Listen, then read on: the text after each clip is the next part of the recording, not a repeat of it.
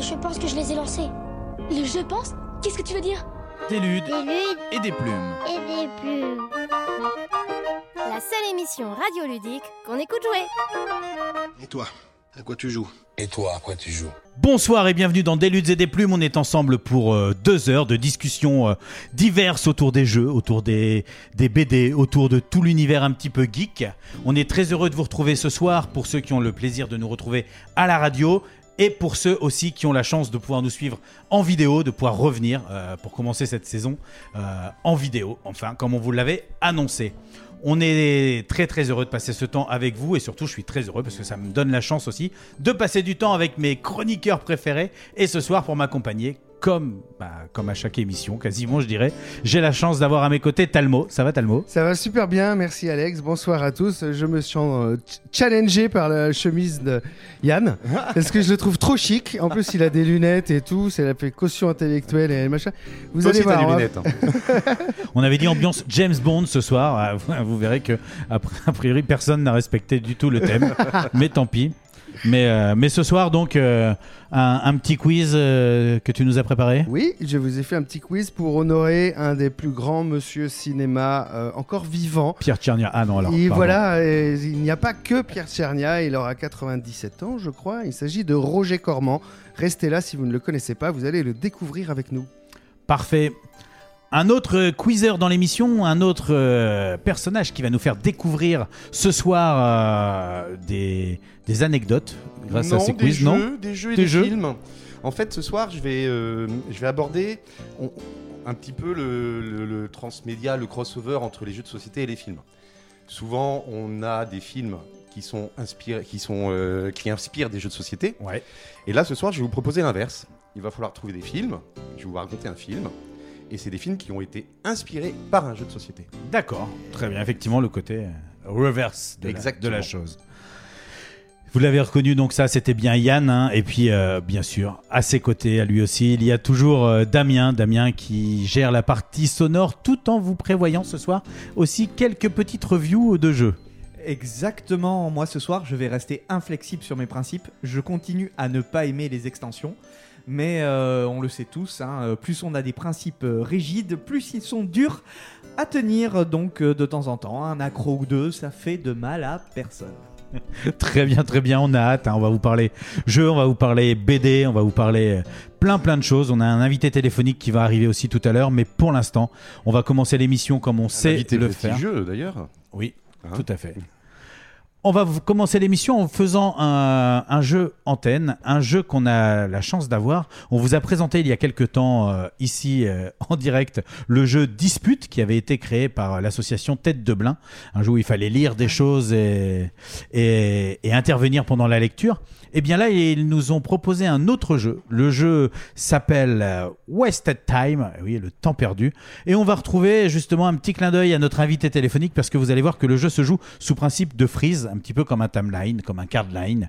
Ça va être des choses qu'on va essayer de placer les unes devant les autres. Simplement, on va jouer avec différents éléments qu'on va essayer de répartir en fonction de leur temps de détérioration, voyez-vous. Ah oui, Euh, le temps ou, ou de, de- C'est un de- jeu pour, euh, sur l'écologie aussi, un petit pas peu de recyclage, mais Euh, voilà. oui, c'est pour faire un petit peu prendre conscience de certaines choses. Il y a un petit, il y a un petit message en plus d'être rigolo parce qu'on va aborder des choses qu'on connaît, euh, tu vois, du plastique, un forfait de ski, avec des choses qu'on connaît un petit peu moins. Mais si on, on pousse, on va se dire ah oui, en fait, je connais quand même parce qu'on en retrouve dans des aliments ou autres. Euh, c'est un jeu qui va se jouer normalement en trois manches. Et on va devoir mettre dans l'ordre un nombre croissant de cartes. Dans la première manche, il y en a 5. Puis dans la deuxième, on va en avoir 8 et enfin 10. Et pour nous aider quand même, on a euh, des jetons, des jetons rouges erreurs qu'on a avec nous. C'est-à-dire que si on a une erreur, on perd un jeton, mais si rien ne se passe, on les garde. Et des jetons aussi euh, qui s'appellent euh, des jetons connaissance. Ça veut dire, tiens, j'ai le droit d'utiliser un jeton bleu et de retourner une carte pour voir euh, si elle est à peu près bien placée. Si je joue à moins 5000, euh, je vais me dire, ah bah peut-être qu'elle n'est pas du tout euh, là, là où elle doit être. Et, et à chaque manche, on regagne des jetons. Et donc, bah, si on ne les a pas utilisés, on en a de plus en plus. C'est plus, de plus en plus facile. Si on a tout utilisé, bah, tant pis, on fait avec ce qu'on a. Et c'est cramé si, si on a trop d'erreurs. Principe très très simple. hein. Et donc, faut trouver le temps de biodégradation. Je sais pas. Je C'est crois ça. pas que ça se dise, mais. euh, Et ça si, c'est le temps, En tout cas. le temps de dégradation, ils disent eux. Oui, dégradation. Simplement le bien, temps ouais. de dégradation. Alors, les, les cartes sont recto verso, on ne les retourne pas parce Ouais. que de l'autre côté, il y a le temps indiqué. Donc, on va, on va les prendre. Tu vois, je les cache un petit peu, on va les prendre une par une et puis on va essayer de les placer. La première, c'est facile, c'est un morceau de bois peint. D'accord. Un morceau de bois, il y a la avec de la peinture. Ah. Donc, c'est- notre point de départ, c'est 15 ans. 15 ans de dégradation. D'accord. On la laisse ça. dans ce sens-là ou on la met dans l'autre sens, la carte? Celle-là, euh, comme tu veux. C'est pour. comme tu veux. Et donc, et donc voilà. Alors on va essayer de jouer en commun, on s'en fiche. Ouais. Une cartouche. Une cartouche d'encre. vous savez les Bon. cartouches qu'on trouve dans les imprimantes. À votre Bah. avis, est-ce que c'est plus ou moins de 15 ans? Il va falloir réussir à... Je pense que c'est plus parce qu'il y a du plastique et il y a aussi des éléments métalliques dedans, en fait. Il y a des petites puces euh, qui sont intégrées dans les cartouches. J'ai vu ça il y a pas longtemps. Et en fait, ça limite exprès la durée de vie des cartouches. Ah oui. Elles ont un nombre de copies qui sont Mm. dit dedans, en fait, qui sont euh, sont prévues. pré- numérotés, ouais. Genre euh, 1000 copies. Quand tu arrives à ce chiffre-là, le message est envoyé comme quoi il y en a plus. Alors qu'en fait, il en reste dedans. Et ça, c'est une grosse arnaque d'industriel. Eh oui. Enfin bon, voilà, ça permet de faire des petites anecdotes. hein. C'est de Je l'obsolescence programmée. est- Je pense que, ouais, question obsolescence, avec Yann, on n'est pas prêt de finir la partie. mais moi, je dirais, vu le temps que durent mes cartouches d'encre, je dirais beaucoup moins de 15 ans, je dirais 48 heures. Oui, mais non, mais la- leur biodégradabilité. Toi, tu parles de ça, vider la cartouche. C'est pas vider la cartouche. C'est la une fois que tu l'as jeté dehors par ta fenêtre, combien de temps tu vas la trouver dans ton jardin? Est-ce que c'est plus ou moins de 15 ans Alors, Beaucoup plus, plus, beaucoup plus. beaucoup, Ouais. beaucoup Vous plus. de dites 15 ans. beaucoup, beaucoup plus. Moi, je pense qu'on doit être N'hésitez pas, loin pas de à- 500 ans. À jouer avec nous, vous qui nous regardez. Mm. J'en ai aucune idée, mais Alors on va voir. Justement, on dit plus. Je pense que je suis assez d'accord avec vous. C'est Milan. waouh. Milan. Alors c'est joué, marqué Talbot. Milan. Et après, il y a toujours une petite anecdote en dessous. Alors là, c'est écrit tout petit. hein, vous, vous ne la verrez pas, mais c'est marqué par exemple en France, environ euh, 59 euh, millions de cartouches ont été euh, usées, blabla. Et puis euh, ça, ça permet d'apprendre en lisant la BD, comme on dit, grâce, à- Et grâce euh, Et ils auraient dû mettre l'anecdote que je viens de raconter. Ah bah peut-être qu'elle y est, c'est écrit tout petit. Attention, on a maintenant une boîte en aluminium. Une boîte en alu, vous savez, les boîtes de conserve. Entre les deux. hein. Alors l'aluminium, ça deux. peut se conserver très longtemps si il est d'une bonne pureté. Oui, là, on est sur de la boîte de Ah oui. conserve. Ouais. J'allais Euh, dire ça alors- rouille et ça retourne à la nature, mais non, ça, ça. roule Là, pas là- l'aluminium. là- là, on fait la Normalement, partie. non. Là, on fait la partie facile, hein, parce que normalement, on essaye de placer les 5 sans regarder, en, en- en les mettant les uns par rapport aux autres, et après, on vérifie si on a fait des erreurs. Bon, moi je mettrais Sinon, entre nos les jetons, deux. euh, nos Ouais. jetons connaissances interviendront jamais. Je mettrais entre 15 et 1000 ans. Ça va, il y a de la marge. Ouais, et moi, je le mets, je le mets entre T'es les d'accord, deux aussi. Ouais, moi je suis d'accord avec ça. Ouais, entre 15 et 1000 ans. Euh, J'ai dit que cette boîte en aluminium est en fer, et donc elle va rouiller. et- C'est ça. Ok, alors. euh, écoute, 500 ans, pile poil entre les deux. Enfin, pile poil. C'est pas du bon À aluminium. 15 ans du coup. près. Donc, euh, 500 ans pour euh, une boîte en aluminium. On est bon là. On est On est bon, on est bon, mais attention, on se rapproche parce que Par maintenant, contre, je me demande comment on ils a ont la fait. canette d'aluminium. Ah, c'est- Alors la canette d'aluminium. Euh, Ça doit moins être, de euh, 500 ans. C'est plus fin qu'une boîte de conserve, on va Oui. dire euh, entre 15 et 500. Oui, mais la canette en aluminium, elle a un film plastique en plus à l'intérieur. Euh, la boîte de conserve Ah. aussi. Ah ouais, mais moins, moins, que, moins que parce que là, Si, pareil, ton aliment peut pas être au contact du métal. Oui, mais euh, pour moi, y- euh, je pense que c'est plus. Ah. Tu penses plus Ah. que 500 ans Ouais, je pense que La canette plus. par rapport à la, à la boîte de conserve. C'est, c'est, euh, C'est plus fin, hein, une canette, hein, quand même. Ouais, mais euh, comme c'est plus du jetable qu'une boîte de conserve qui peut se conserver euh, longtemps, et ce qu'il y a dedans, ce qu'il y a dedans s'auto-conserve parce que dans une canette en aluminium, t'as beaucoup de sucre, t'as énormément de boissons sucrées, de choses comme ça, et donc je pense que c'est, plus de la merde en fait ce qu'il y a dedans, et donc c'est plus long à, à détruire. Moi j'ai un meilleur argument. Dans les films post-apocalyptiques, on les voit manger de la pâté pour chien dans des boîtes de conserve. Ah Par contre, on voit jamais les canettes en alu parce que euh, elles ont déjà été biodégradées. Alors t'as pas vu la scène de début du film post-apocalyptique parce qu'il y a toujours un gros plan sur les, les Santiago du mec qui va shooter dans une canette de Pepsi qui va qui aura résisté à sûr travers le temps. Elle est, elle est vide, mais elle est entière. Elle a pas bougé. Bon, Et toi, Alex, qu'est-ce que t'en penses? Bah moi je dis que on a de l'aluminium des deux côtés, donc ça doit être sensiblement pareil et qu'on va se retrouver pas loin des 500 ans. Donc euh, je suis prêt à la mettre entre 15 et 500. Damien, je suis désolé. Hein, Ouais, la, ouais, allez, la Ouais, majorité l'emporte. Non, mais vous aimez perdre, vous aimez perdre. Je regarde. Moi, je connais la réponse. On veut Eh ben, savoir. Effectivement, un aluminium, aluminium, c'est 500 ans aussi. Bon, ok, comme quoi ils partent. euh, sur- ok. Alors, Ok. ah, alors, alors, dans ces cas-là, est-ce que c'est possible de les mettre dans l'autre sens 500 pour 500 Juste histoire de dire que j'ai raison. Tu veux la mettre à- Après, ouais, voilà. Juste après, ouais, ok. après, après. ouais. Ça, ça marche. Cette fois-ci, une chaussette en laine. Ouais, deux jours. Eh ben, La laine. dans mon placard, moins elle de dure depuis 15 plus de ans, 15 ans. hein, Moins, mais, moins de euh, 15 ouais. ans. Mais après, une planche dans mon placard, mais- elle durait plus de 15 ans aussi. On parle de conditions pleut, ouais, qui mais- permettent Alors, Ah bah, biodégradation. Et écoute, une dégradation. Écoute, ça. euh, je, je sais que j'ai creusé pas mal au fond du jardin. Je pense que les personnes qui avaient creusé avant moi ont dû dire Ouf, il fait chaud. Ils ont tout balancé et ça s'est recouvert. Ben, tu tires, tu as des vêtements entiers euh, et qui sont là depuis. euh, Avec des corps. Non, non, Dans les non, vêtements. non, non, mais euh, Des ossements. j'ai- j'ai- j'ai Oh une- non, mon une- charnier. une garde-robe de vieux vêtements, de vieux gros pulls et tout au fond du jardin sous, sous des mottes de terre. Donc je la mettrai euh, entre 15 et 500 parce que je pense pas plus de 500 mais mais, Mais plus, plus que 15. mais plus que 15. Moi, j'ai bien envie de te suivre là-dessus, Damien. Bah, moi aussi, parce que si ta planche avec de la peinture, elle se dégrade en 15 ans, c'est que c'est tout ça, c'est dans les mêmes conditions. Parce que déjà ça fait 12 ans qu'on est dans la maison. Donc tu vois Ok, bah écoute. Après, si c'est enfoui, ah, je sais pas. On y Ouais, va, vas-y, on y va. Vas-y, vas-y. Et c'est Aïe, un an. Chaussette en laine, un an. Donc là, tu vois, on perdrait un jeton erreur, anomalie. Ouais. Et on pourrait continuer euh, comme ça. Alors, on a fait la version très très simplifiée parce que on a retourné les cartes une par une, on a vu les années. Ok, on a compris le principe de jeu. Maintenant, on en sort 5. La peau de banane, le polystyrène expansé, le ticket de bus, la serviette hygiénique et la bouteille de verre. Et il va falloir essayer de les mettre les unes par rapport aux autres. À la fin, il faut qu'on ait notre ligne de 5. Oui, et on vérifie pas avant. Ah bah non, on vérifie ligne. que à la fin si on a des erreurs ou pas. C'est là que nos petits jetons connaissances vont prendre leur sens parce que si on l'utilise, on a le droit de retourner en disant euh, quand même euh, pour être sûr, j'aimerais bien savoir la peau de banane. Pouf. Et si on voit que Ah c'est bah plus non. 5000, on va se dire ah bah attends, n'importe quoi, j'y pensais pas. Mais est-ce qu'on les utilise ou pas C'est- moi, je- banane, bien sûr. je, je mettrai le ticket de bus en premier parce que certaines fois il est biodégradé même avant de sortir de la- Il marche plus. du distributeur. tu sais, tu viens de l'acheter, tu... Des fois, il Et- sort même pas du distributeur. mais il Tu est mets tes sous, tu... bah non. Alors Yann, toi tu proposes la peau de banane en premier, Oui. suivi du ticket de bus, la serviette hygiénique, le polystyrène expansé et la bouteille de verre. Alors, moi, tout me va. Il y a que les deux derniers où j'ai une hésitation. Alors, le vert, effectivement. euh, Il est indestructible, mais il ne pollue plus quand il est redevenu des petits galets sur la plage. C'est ça, mais le polystyrène, c'est quand Mais à même. quel moment est-ce que la bouteille de verre devient un quoi. petit galet sur la Polystyrène, plage c'est pareil, c'est des plastiques hein, qui, Mhm. Qui se fragmentent de plus en plus petits bouts et puis qui Mhm. restent euh, très longtemps à polluer.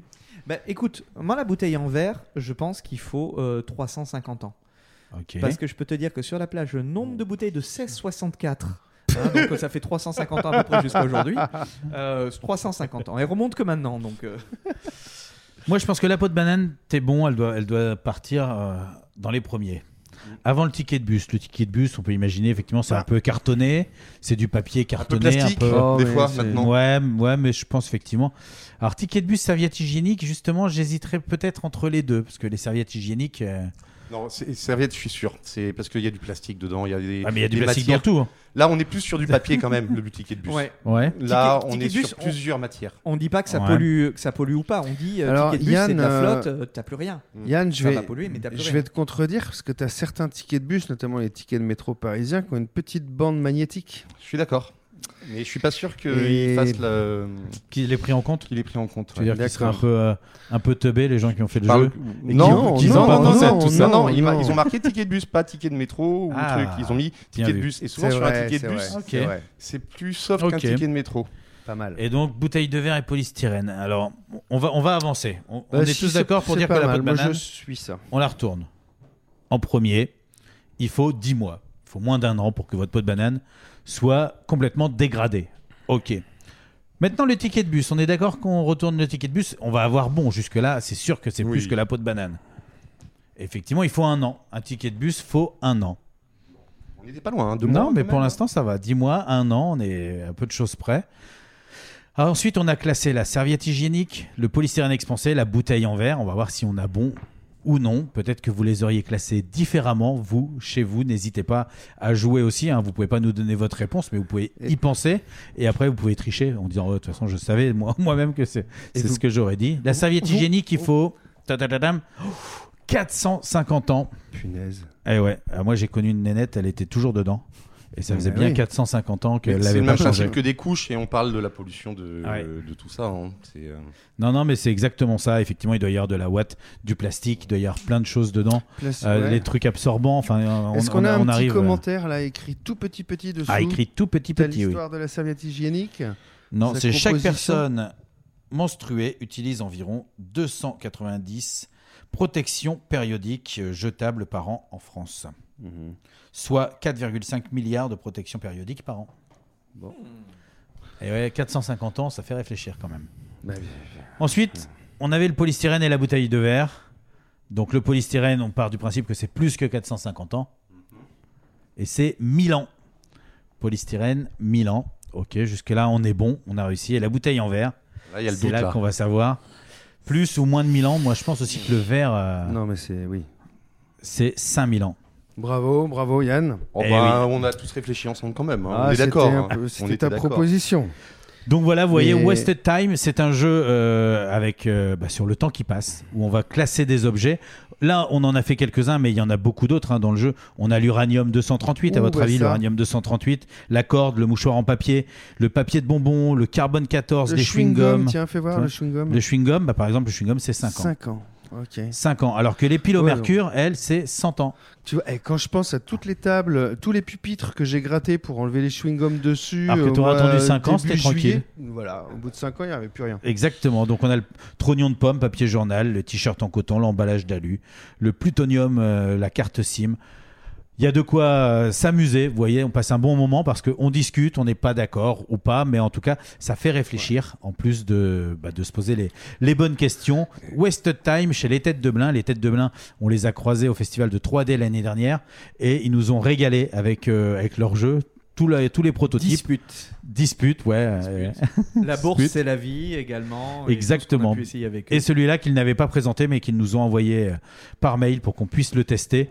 Euh, Wasted Time, c'est vraiment un, Donc ça, c'est un très proto bon encore moment. ou, Ouais, euh, c'est un proto. enfin, proto c'est un proto, un hein. print and play, quoi. C'est voilà, c'est ce que j'avais demandé. Ce sera un print and play ou ils Je sais pas s'ils ont un prévu de le commercialiser euh, ou de trouver quelqu'un. Que les éditeurs aujourd'hui peuvent le. Eh ben peut-être, euh, peut-être que oui, s'ils les contactent sûrement, Mm. puisqu'ils ont ils ont un site euh, pour leur assaut et qui mettent bah, tous leurs protos à disposition pour les éditeurs. L'idée, c'est quand même de trouver. Je serais vraiment surpris qu'il n'y ait pas un ministère du développement durable ou une chambre euh, régionale de l'écologie qui s'intéresse pas à ça parce que c'est quand même un super outil éducatif. quoi. Eh ben exactement. Moi, je suis, je suis assez d'accord euh, avec toi. Je trouve que, je trouve que, bah voilà, ça fait apprendre en s'amusant. Ça Mm. fait réfléchir, comme on le disait. On passe un bon moment, euh, tout en, bah, tout en ayant des convictions qui peuvent être ébranlées quelquefois. C'est un, un jeu de woke, ça encore. Ouais, c'est ça. C'est plutôt une bonne chose. Alors nous, on va ranger la, la table. On- pendant ce temps-là, vous, vous allez écouter euh, euh, la première pause musicale de l'émission et on se retrouve juste après. Eh bien, première pause musicale de l'émission, on a parlé de Wasted Time, justement, et de, et de choses qui se dégradent et qui mettent fin à leur jour. Eh ben, on va écouter le groupe Skid Row. Alors, pourquoi Skid Row Oui. qui chante Wasted Time? Parce que c'était la première partie européenne de Kiss qui eux aussi mettent fin à leur jour. Non, mais sont sur la fin, la dernière ligne droite de leur tournée d'adieu euh, aux États-Unis. Enfin voilà, ils sont Je croyais que tu du Nirvana ou quelque chose comme ça. À l'instant, on vient d'écouter le groupe Skid Row dans Deludes et les plumes avec un extrait du titre Wasted Time. On a bien joué dans Deludes. Et tout de suite, c'est l'heure de passer un coup de fil. J'ai la chance ce soir euh, dans l'émission de recevoir euh, Fred et Chloé de chez Monolith pour, euh, bah, pour nous parler un petit peu des différents projets justement qui sont en cours chez Monolith et aussi euh, bah, pour nous parler de, bah, du gros jeu qui vient de sortir euh, euh, après financement, à savoir Orquest. Alors déjà Fred, Chloé, euh, est-ce que vous allez bien? Bah oui, très bien, Ouais. évidemment. Il n'y a pas trop de stress, on pourrait s'attendre à quelque chose comme ça quand on, bah, il y a un jeu qui est enfin finalisé, quand ça y est le financement est, terminé. Non, parce que justement, là, on est dans... euh, au contraire, là, on est dans une phase, euh, globalement, avec Monolith, où euh, on avait pas mal de projets à livrer. on a eu, on a du retard, hein, comme beaucoup de monde sur Kickstarter, mais voilà, on a du retard et ce n'est pas normal. Mais donc là, on a livré euh, Orquest. Pour le coup, qui n'était pas en retard.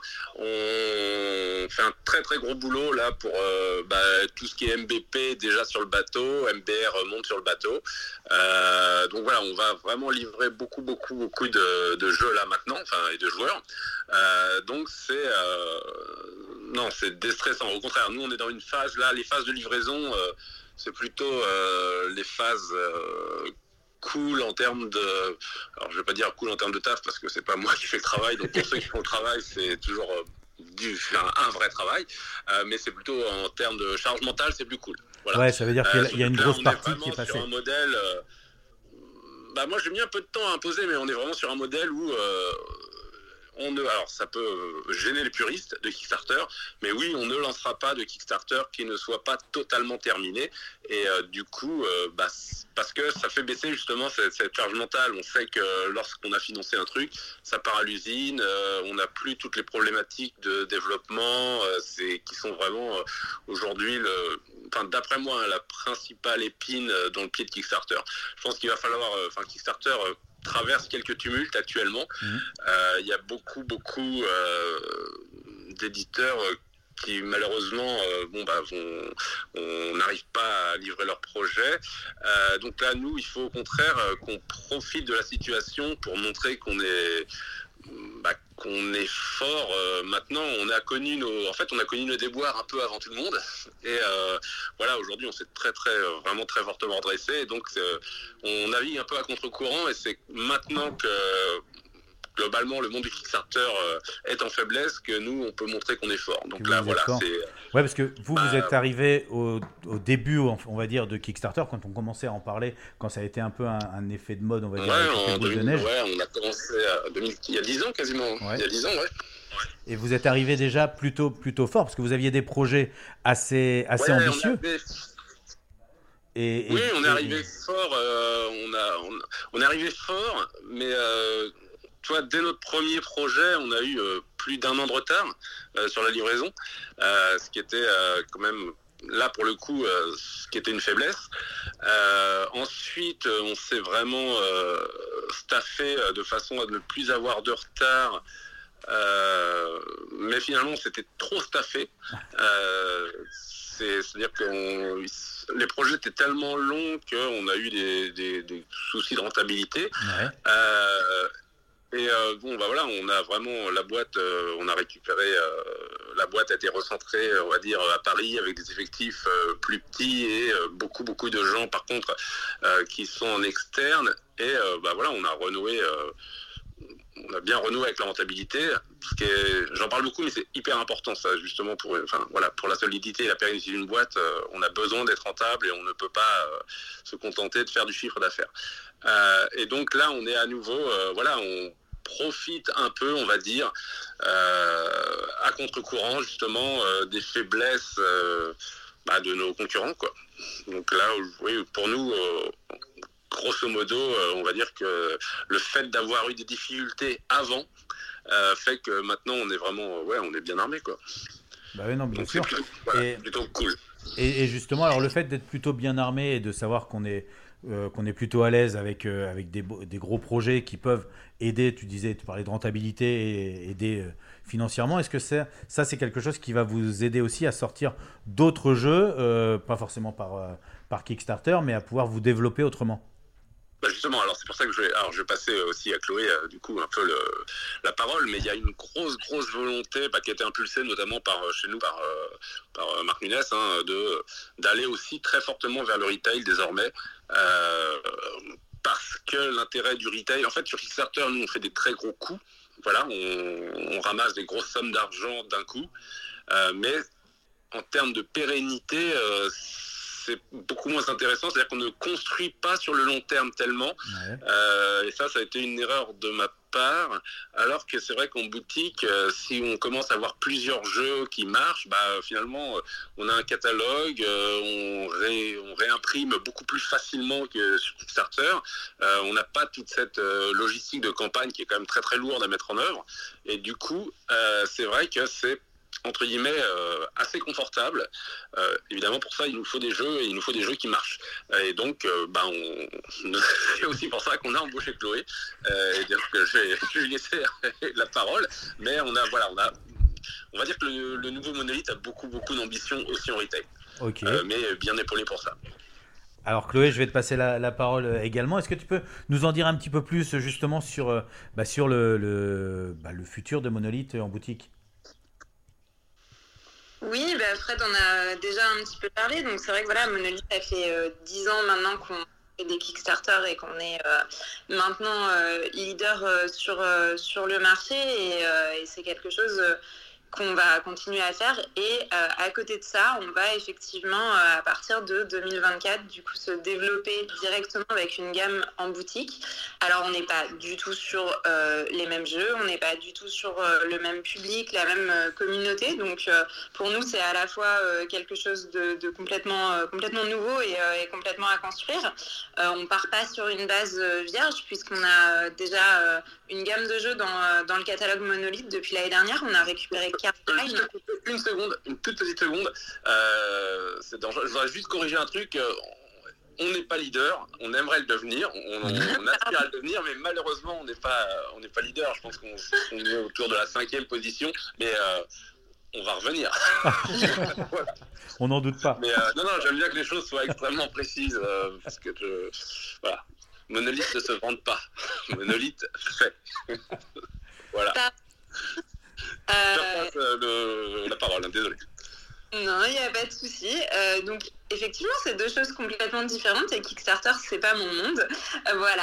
Euh, comme le disait Fred, moi, j'ai été embauchée euh, donc maintenant, il y a, il y a- au début de l'année pour. euh, pour travailler sur, euh, sur toute la, la nouvelle gamme euh, donc, euh, de monolithes directement en boutique, qu'on a commencé avec Cardline, euh, du coup, dont on a récupéré les droits euh, l'année dernière, qu'on va euh, relancer euh, cette, cette fin d'année euh, en, en boutique. On a actuellement un seul Cardline euh, qui, euh, qui est encore en boutique, qui est donc le, le tout premier, Cardline Animaux. Animaux, ouais. Et euh, là, on a d'autres qui, euh, qui arrivent euh, à cette, euh, cette fin d'année, donc pour Noël, en boutique. Et puis, notre ambition derrière, c'est effectivement de continuer à étoffer la gamme. Donc, on est sur des jeux qui sont en fait des, des jeux très, très familiaux et effectivement complètement différents de, de ce qu'on fait sur Kickstarter. Et en plus de cette gamme-là, on est en train de développer d'autres jeux, dont le premier qui va sortir au mois de juillet 2024 qui s'appelle Tower Up et euh, dont on va pouvoir euh, parler un petit peu euh, juste, juste après, je pense, Mhm. qui est pareil dans la même gamme, donc le même public, jeu familial, voilà, et une boîte un petit peu plus conséquente que, que, que Cardline et, et, et voilà. Parce que oui, li- l'idée, l'envie, en fait, c'est que euh, là, quand on en parle de Monolith pour les joueurs, euh, on sait que Monolith, c'est des, grosses boîtes, des gros jeux, et, qu'on trouve peu en boutique. Et l'envie, c'est d'avoir le nom maintenant qui soit visible dans les boutiques et qu'on puisse, euh, bah, puisse plus vraiment passer à côté de vous, quoi. Voilà. Alors, en fait, on va continuer évidemment les gros jeux. On va même mettre des gros jeux en boutique via Asmodée, euh, mais en, contrairement à voilà l'erreur que j'avais faite à l'époque de Conan où on avait produit beaucoup beaucoup trop de jeux. Là, on limite drastiquement les quantités. Euh, par exemple, euh, Mythic Battle, on, on a 2000 boîtes qui vont aller dans le retail euh, à des prix beaucoup plus ouais, beaucoup plus important hein, que sur KS. hein. On est sur un MSRP, je crois, de 190 euros. Euh, parce qu'il faut évidemment que l'intérêt pour nous, c'est que les pledgers, euh, enfin, nos premiers clients sur ces gros jeux, ce sont les pledgers. Euh, donc voilà. Mais donc, on va aussi avec les gros jeux en boutique, mais surtout, on va en boutique avec des nouveautés. On va arriver avec des nouveautés et euh, des nouveautés qui sont vraiment taillées euh, pour le marché boutique, qui est quand même très très très différent du marché Kickstarter. Chloé, je te relaisse parler. Euh, effectivement, voilà, c'est euh, oui, c'est un marché qui est, euh, qui est complètement différent. Fred, tout à l'heure, tu, tu parlais de, de rythme en KS et tu disais que voilà, il y avait le rythme de la campagne, etc. En, boutique, on n'a pas, on n'a pas du tout, du tout ce, rythme-là. Et, et donc là, on est en train de, de développer un premier jeu.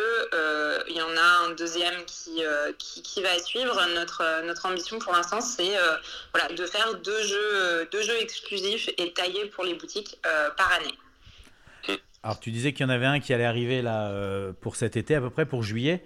À partir de quand est-ce qu'il va commencer à être visible, on va dire, sur les salons? Parce que là, on sait qu'il y a Essen qui arrive, qu'il y a Cannes qui arrive. Est-ce que sur ce type de grand salon, on va pouvoir aller tester des jeux boutiques de chez Monolith?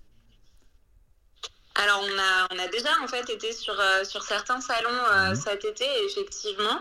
Euh, aujourd'hui on a, on a fait tester donc un, un, prototype, on sait à quel point c'est important voilà, de, de, mettre les jeux entre les mains du, du plus de nombre possible avant et de le tester. On a été présent au Flip cette année, on a également été présent à Vichy la, la, semaine, la semaine passée. Et on sera effectivement présent à Cannes, là avec une version euh, beaucoup, plus, euh, beaucoup plus finale. Et d'ailleurs, Cannes signera aussi le, retour de, Monolith euh, en salon, puisqu'on aura un stand. Et donc là, oui, on aura une présence beaucoup plus, beaucoup plus importante. On ne sera pas à Essen cette année. voilà. Par contre, à partir de l'année prochaine, effectivement, on sera également sur, sur Essen. Alors, tu disais tout à l'heure effectivement que euh, votre premier jeu, on va dire boutique, ça va être euh, Cardline parce que vous avez récupéré les droits. Cardline, un jeu, un jeu qu'on connaît dans le dans le principe de la euh, du timeline en fait, de la frise chronologique. spin-off de, ouais, spin ouais. timeline. Donc, et, et, après, tu parlais d'un nouveau jeu. Est-ce que tu peux nous en dire un petit peu un petit peu. Le, nouveau jeu boutique, euh, le nouveau jeu boutique dont on parle, c'est Tower Up. C'est le jeu euh, dont vient de, parler euh, Chloé. Bah du coup, enfin Chloé, voilà, t'en parleras mieux que moi. Peut-être parler aussi des auteurs, parce que c'est ça. C'est vraiment eux qui auteurs, font le la mécanique, les choses comme ça. Tout à fait. donc Tower Up, c'est un jeu par un, un trio d'auteurs qu'on connaît bien, euh, Grégoire Largier, Franck Critin et euh, Sébastien Pochon. Donc auteur euh, notamment bah, Sébastien Pochon tout seul de Jamaïca, mais le trio de Botanique par exemple chez les Space Cowboys et beaucoup d'autres choses, un jeu d'ambiance qui vient de sortir chez Repoprod aussi, etc. Et voilà, un, trio bien, bien rodé déjà. et donc Tower Up, c'est un jeu de tactique, de placement avec un petit peu de gestion de ressources. C'est en fait, euh, nous, on l'a vraiment, euh, nous et les auteurs, on l'a vraiment pensé comme euh, un jeu familial, donc extrêmement accessible, voilà, en termes de mécanique, d'action, et en même temps avec de la rejouabilité et de la profondeur. donc on a une courbe d'apprentissage qui est, qui est assez, assez et euh, c'est quelque chose qui nous, euh, qui nous tenait à cœur pour ce premier jeu, mais, euh, mais aussi voilà, pour, pour les prochains, de, proposer des jeux qui soient effectivement grand public et, et accessibles et, et, en même temps pas simplistes en fait. voilà. Et, l'idée, c'est de pouvoir proposer euh, un petit peu au coup de cœur ou c'est d'essayer de, créer un petit peu de gamme en se disant, pour revenir sur le Kickstarter, on va se dire c'est pour un public un peu plus, un peu plus gamer et un peu plus hardcore, et pour tout ce qui est boutique, un peu plus familial? Euh, ouais, je pense que oui, on peut le dire. Enfin, en gros, euh, bah, je vais pas revenir là-dessus, mais c'est aussi lié à la, structure de prix des jeux, mais euh, globalement et euh, à la typologie hein, simplement des boutiques. On voit bien que sur Kickstarter, bah, comme tu dis, on n'a pas le même public, on n'a pas la même sociologie en termes de public non plus, d'ailleurs, et du coup, c'est vrai que je pense que le le nouveau monolithe, c'est vraiment ouais, c'est bicéphale, c'est-à-dire qu'il y a vraiment Kickstarter qui reste très très fort chez nous, euh, qui euh, voilà, je pense euh, moi, ce que j'aimerais à terme, c'est qu'on finisse sur un 50-50. Mais aujourd'hui, euh, si on regarde les chiffres, Kickstarter, pour notre première année, c'est 90% du, chiffre d'affaires. Euh, moi, ce que j'aimerais, c'est qu'on réussisse, sans faire baisser Kickstarter, même en l'augmentant, euh, à gagner ouais, 10 points chaque année pour dans 5 ans être dans un équilibre total, mais avec des jeux donc qui sont vraiment, oui, très très différents. Enfin, là, si je regarde justement les protos qu'on est en train d'évaluer, pour les boutiques, euh, je dirais pas qu'on est aux antipodes, mais c'est vraiment extrêmement, extrêmement éloigné de ce qu'on est en train de faire sur Kickstarter. Euh, là, ouais, non, c'est vraiment deux mondes. Deux mondes, euh, voilà, on, va dire que on va mener les deux mondes, on va visiter les deux mondes de front, mais il n'y a pas de. c'est assez peu pour eux malgré tout. Et, et, tu disais, tu, tu, parlais de jeux assez, assez différents les uns des autres, mais vous étiez déjà un petit peu, un petit peu connu pour ça, parce que en plus des jeux de plateau, alors qu'ils soient en boutique ou sur Kickstarter, euh, vous vous êtes aussi mis au jeu de rôle?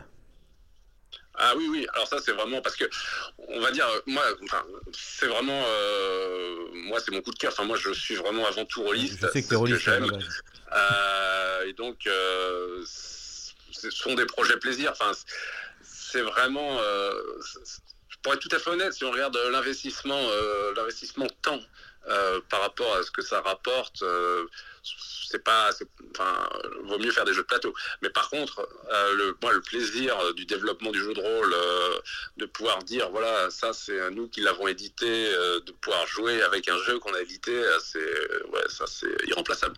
Donc oui, oui, moi je veux qu'on continue à faire du jeu de rôle, on va continuer à faire du jeu de rôle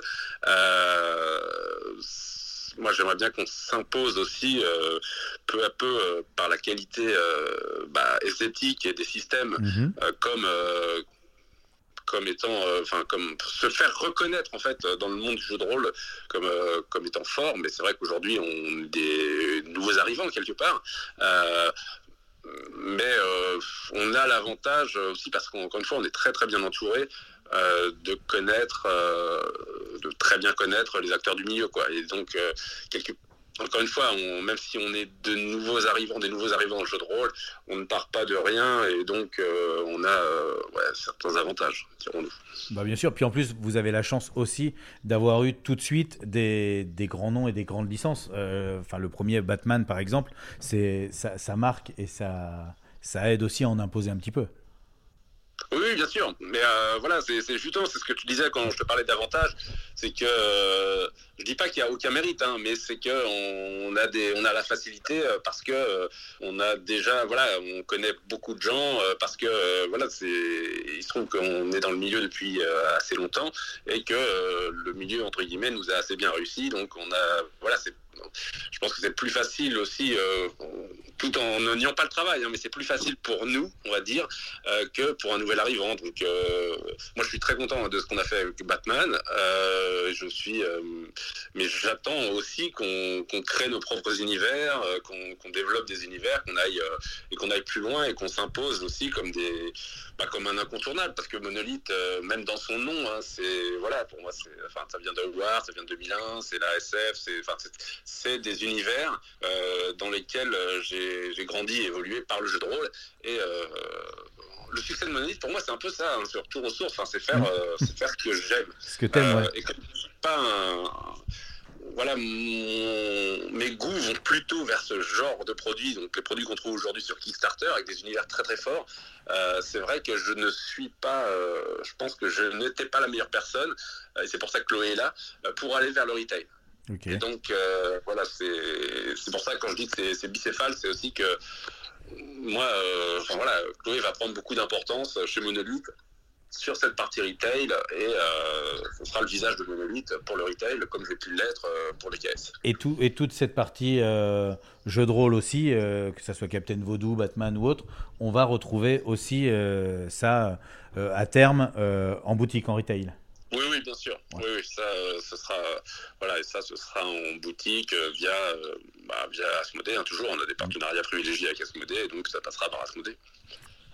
Ok, ok. Eh ben, merci beaucoup Fred et merci beaucoup Chloé pour tous ces éclaircissements, pour nous avoir apporté un petit peu bah, le- l'actualité, on va dire, et, et le futur de, de Monolith. Nous, on vous souhaite bien sûr que le meilleur. On vous connaît sur Kickstarter, on va vous découvrir en boutique, mais nul doute que si tu mets la même énergie et la même qualité, eh ben forcément que ça va marcher. Et, et si on se quitte ici au téléphone, moi je vous donne rendez-vous à Cannes. J'ai la chance d'y aller euh, dans l'équipe et je passerai vous faire un petit coucou sur le stand. Ah bah, euh, avec grand plaisir. Mais voilà, là, je pense que la qualité des jeux euh, parlera. Voilà, on peut dire ce qu'on veut, mais à la fin, c'est la qualité des jeux qui parlera euh, d'elle-même. Et là, honnêtement, je pense que le, le processus de sélection fait que, oh, très honnêtement, je suis très confiant. Voilà. Euh, alors, je suis pas quelqu'un de- d'extrêmement optimiste. non, non, non, mais c'est pour ça qu'on a tendance à, à suivre. Et pour l'instant, effectivement, on n'a on n'a pas été trahi sur, euh, sur la qualité à chaque fois. Donc, euh, on va continuer à Ah, vous a suivre. a- je reconnais, c'est important de reconnaître aussi ses, ses faiblesses et on a eu des faiblesses. Euh, mais on, cherche à, justement, on cherche À s'améliorer. à apprendre de nos erreurs Ouais. et faire mieux. Et voilà, même si c'est un peu long, on y arrive, je crois. Voilà, voilà. Eh ben, merci beaucoup en tout cas, Fred. Merci, Chloé. Merci à toi. Je vous souhaite une Merci. très belle fin de, de soirée et je vous dis à très vite sur un salon. Au revoir. Ciao. Et Ouais, je- je- j'attends, j'attends, j'attends les, les- les boutiques, euh, l'arrivée en boutique des jeux monolithes euh, où tu, tu veux un card line à 3 millions d'euros. Tu sais, euh, ceux qui ont encore le vieux réflexe Kickstarter, les projets monolithes, c'est des millions tout de suite et tout. Vous avez un card line à 3 millions d'euros? Ah bah non, euh, c'est c'est 22,90 euros. Ah, mais moi j'ai celui avec les 850 000 cartes parce que j'ai les goodies. Ils et- vont peut-être faire un card line sur tout leur Kickstarter, à savoir lequel a ramené le plus, etc. etc. Mais on pourrait parce que le, le card line et le timeline Ouais. effectivement est un jeu évolutif, mais mais c'est bien qu'ils aient qu'ils aient repris un jeu qui déjà fonctionne et marche bien pour pouvoir se lancer euh, et, et retravailler dessus. Et moi j'attends surtout les bah, les nouveautés et tout ce qui va arriver derrière parce que bah, parce que ce que j'ai dit au téléphone c'était pas un mensonge. Moi je trouve que leurs jeux sont toujours de très bonne qualité. Alors oui, il l'a dit, il y a eu quelques erreurs, Il mais peut y avoir des euh, défauts, mais ils restent très bons quand même, les mais jeux, même complètement, avec leurs défauts. Complètement. Après, c'est quelqu'un d'exigeant. C'est ça. Il a toujours eu la, la, la délicatesse ou la diplomatie, on va dire, de, le, de reconnaître aussi les erreurs. Et quand il en a fait, il a toujours dit voilà, là, je me suis planté. Il, il se cache jamais derrière des faux semblants. Je il sais a pas à quelle erreur il faisait allusion, mais par exemple, euh, Des les erreurs de choses qu'on a pu retard, des choses rencontrer comme on voit au tout Conan, début, ouais. elles ont été corrigées avec euh, professionnalisme, toutes. Et je, bon, personnellement, moi, je n'ai pas pledgé sur ce jeu, euh, Conan. Mais qu'est-ce que j'ai pu pleurer de rire avec la, la petite BD avec euh, El Risitas, tu sais, le, le même internet Ouais. du mec qui, qui Ah rigole. oui, et, qui sait- et- qui- et- qui- et là, ils ont déjà un an de retard, et tu sais quoi? Ils vont rajouter 200 figurines de plus. C'est ça, avec le mec qui se marrait, où tu rire. pouvais sous-titrer comme tu voulais. C'était- énorme, ouais. En tout cas, euh, bah, en tout cas, on va aller les suivre effectivement à Cannes et, et on en ramènera sûrement des images et une petite interview par rapport à, à leur prochain jeu Tower Up, euh, le prochain jeu boutique. Juste euh, une précision, il, a, il a employé plusieurs fois un mot que je connais pas, vous, c'est pas ce nickel. Le retail, qu'est-ce que Ouais. c'est? C'est l'arrivée en boutique c'est Ouais, ça? en C'est fait, la non, distribution en boutique? Il y a la distribution en gros et le retail, on va dire, c'est du du Ah, pièce du- par pièce. du vent- Du- ouais, ouais, ouais. Bonjour monsieur, La je suis vente au détail. Henry. Ouais, de la je vente vois au que détail, vous avez un voilà. Conan dans votre salon. C'est ça. Avez-vous le barbare de niveau 12 D'accord. Non, mais c'est ça, ouais, le, le retail, c'est la vente au retail. détail, euh, plus que la vente en masse. Ok, merci. On a parlé de son professionnalisme à Fred. Maintenant, on va se tourner vers un autre professionnel qu'on espère euh, tout autant investi. C'est Yann. Yann euh, et son quiz ludique. Ça va, tu sais mettre les gens à l'aise, toi. Toujours. Parce que là, Toujours. professionnel, euh, waouh. Bon, on va Ah, essayer. Mais attends, t'as de la chemise, t'as les lunettes. Moi, je faire- trouve que va tout faire y est pour faire euh, présentateur de journal euh, télé, tu vois. Oh là là, oh là là. Peut-être pas jusque-là.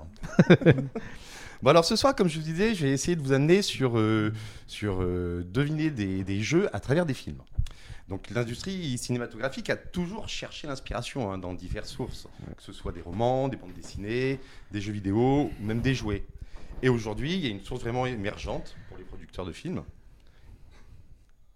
qui est les jeux de société populaires. Yann, arrête de faire sauter ton micro à chaque Je fois. vois que Damien tu qui fait des signes. J'essayais de te, discrètement de te dire garde ton micro devant la bouche. On, on va, on va le dire honnêtement. Voilà, Yann, arrête de faire sauter ton micro. D'accord. Bon, on reprend Je le de- professionnalisme.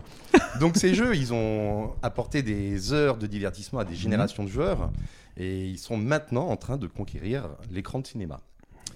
Donc on va explorer quelques films et qui sont inspirés de jeux de société et qui ont suscité l'excitation chez les cinéphiles, chez les amateurs de jeux, mais qui soulèvent surtout des doutes quant à leur succès. Aussi. Question, il y a jeu et jouet? Non, là il y a que des Il y jeux. a que des jeux. Alors, il y a que des Et jeux, c'est bien, mais qui bien être- des films qui ont été inspirés de jeux, hein, pas comme on a fait l'autre fois où on a trouvé qu'il y avait un jeu de société inspiré de La Chose, de Ouais. Thing, de Carpenter.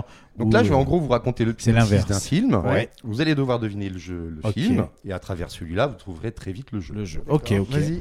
Alors, on part sur un film de science-fiction réalisé par Peter Berg, sorti en 2012. Le film est basé sur un jeu très célèbre. Je l'ai. Ouais, mais on n'a pas le droit d'utiliser Internet. Non, Ah non, non, mais je Non, mais il a. Alors on va attendre un Vas-y, petit peu. continue, Vas-y, continue, je moi, trouver. je- moi. je cherche. En Alors, 2012. Ça donc il y a une commence dizaine avec la mise en place d'un exercice militaire international dans le Pacifique. Je l'ai. je Ça l'ai, implique je la marine américaine et d'autres forces navales. Cependant, les choses tournent. Un tournant, prennent un tournant inattendu lorsque d'étranges navires extraterrestres surgissent de l'eau et commencent à attaquer. Yes, je l'ai. Les vaisseaux extraterrestres génèrent un dôme de force autour de l'île d'Hawaï, isolant les forces humaines. Oh, On- désolé, moi je peut pas passer à co- on peut passer à côté. Hein, Il y a concrè- Rihanna Concrètement, on peut passer dedans. à côté du jeu. hein. On peut pas euh, du Oui. jeu. Ah bah non, mais je l'ai si ce n'est le titre- clairement pas vu. si ce n'est le titre anglais, le titre original quoi, du, du jeu. Effectivement, Ah, mais- c'est une inspiration. Derrière, il y a toute une déclinaison. Oui, est- enfin, il y a un gros logo Hasbro à l'entrée du, euh, au début du film aussi. hein. Ouais, mais c'est pas, enfin, ça a pas été dérangeant. Moi, moi, moi, j'avoue que un petit, petit plaisir coupable, tu vois. Ouais. Le, le film m'a bien plu et, et certains Twitch dedans, certains Je dois rebondissements. reconnaître que le film est plutôt trouvé- mal ouais, fait. ouais. mais, Ouais. mais parce Ouais, que voilà, on peut passer à côté du jeu. Ils ont pas.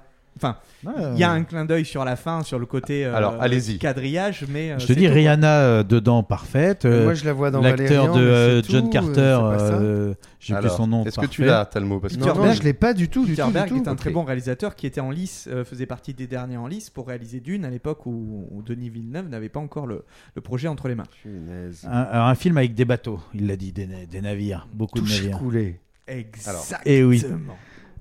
Ouah la vache. Le film, c'est Battleship, Ok. en fait. Et Oui, effectivement, oui, oui, oui. c'est inspiré du jeu Toucher-Couler. Oh la vache. Complètement. Exactement.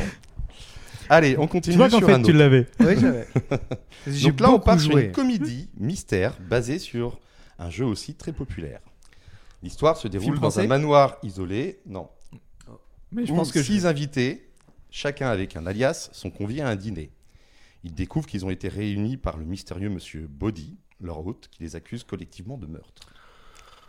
Ça- ça, C'est très simple. Moi hein. j'ai le Attention. jeu, Alors, mais le- le- pas le film. C'est ce que j'allais dire. Je pense que j'ai le jeu aussi, mais le film, là, je ne l'ai pas encore.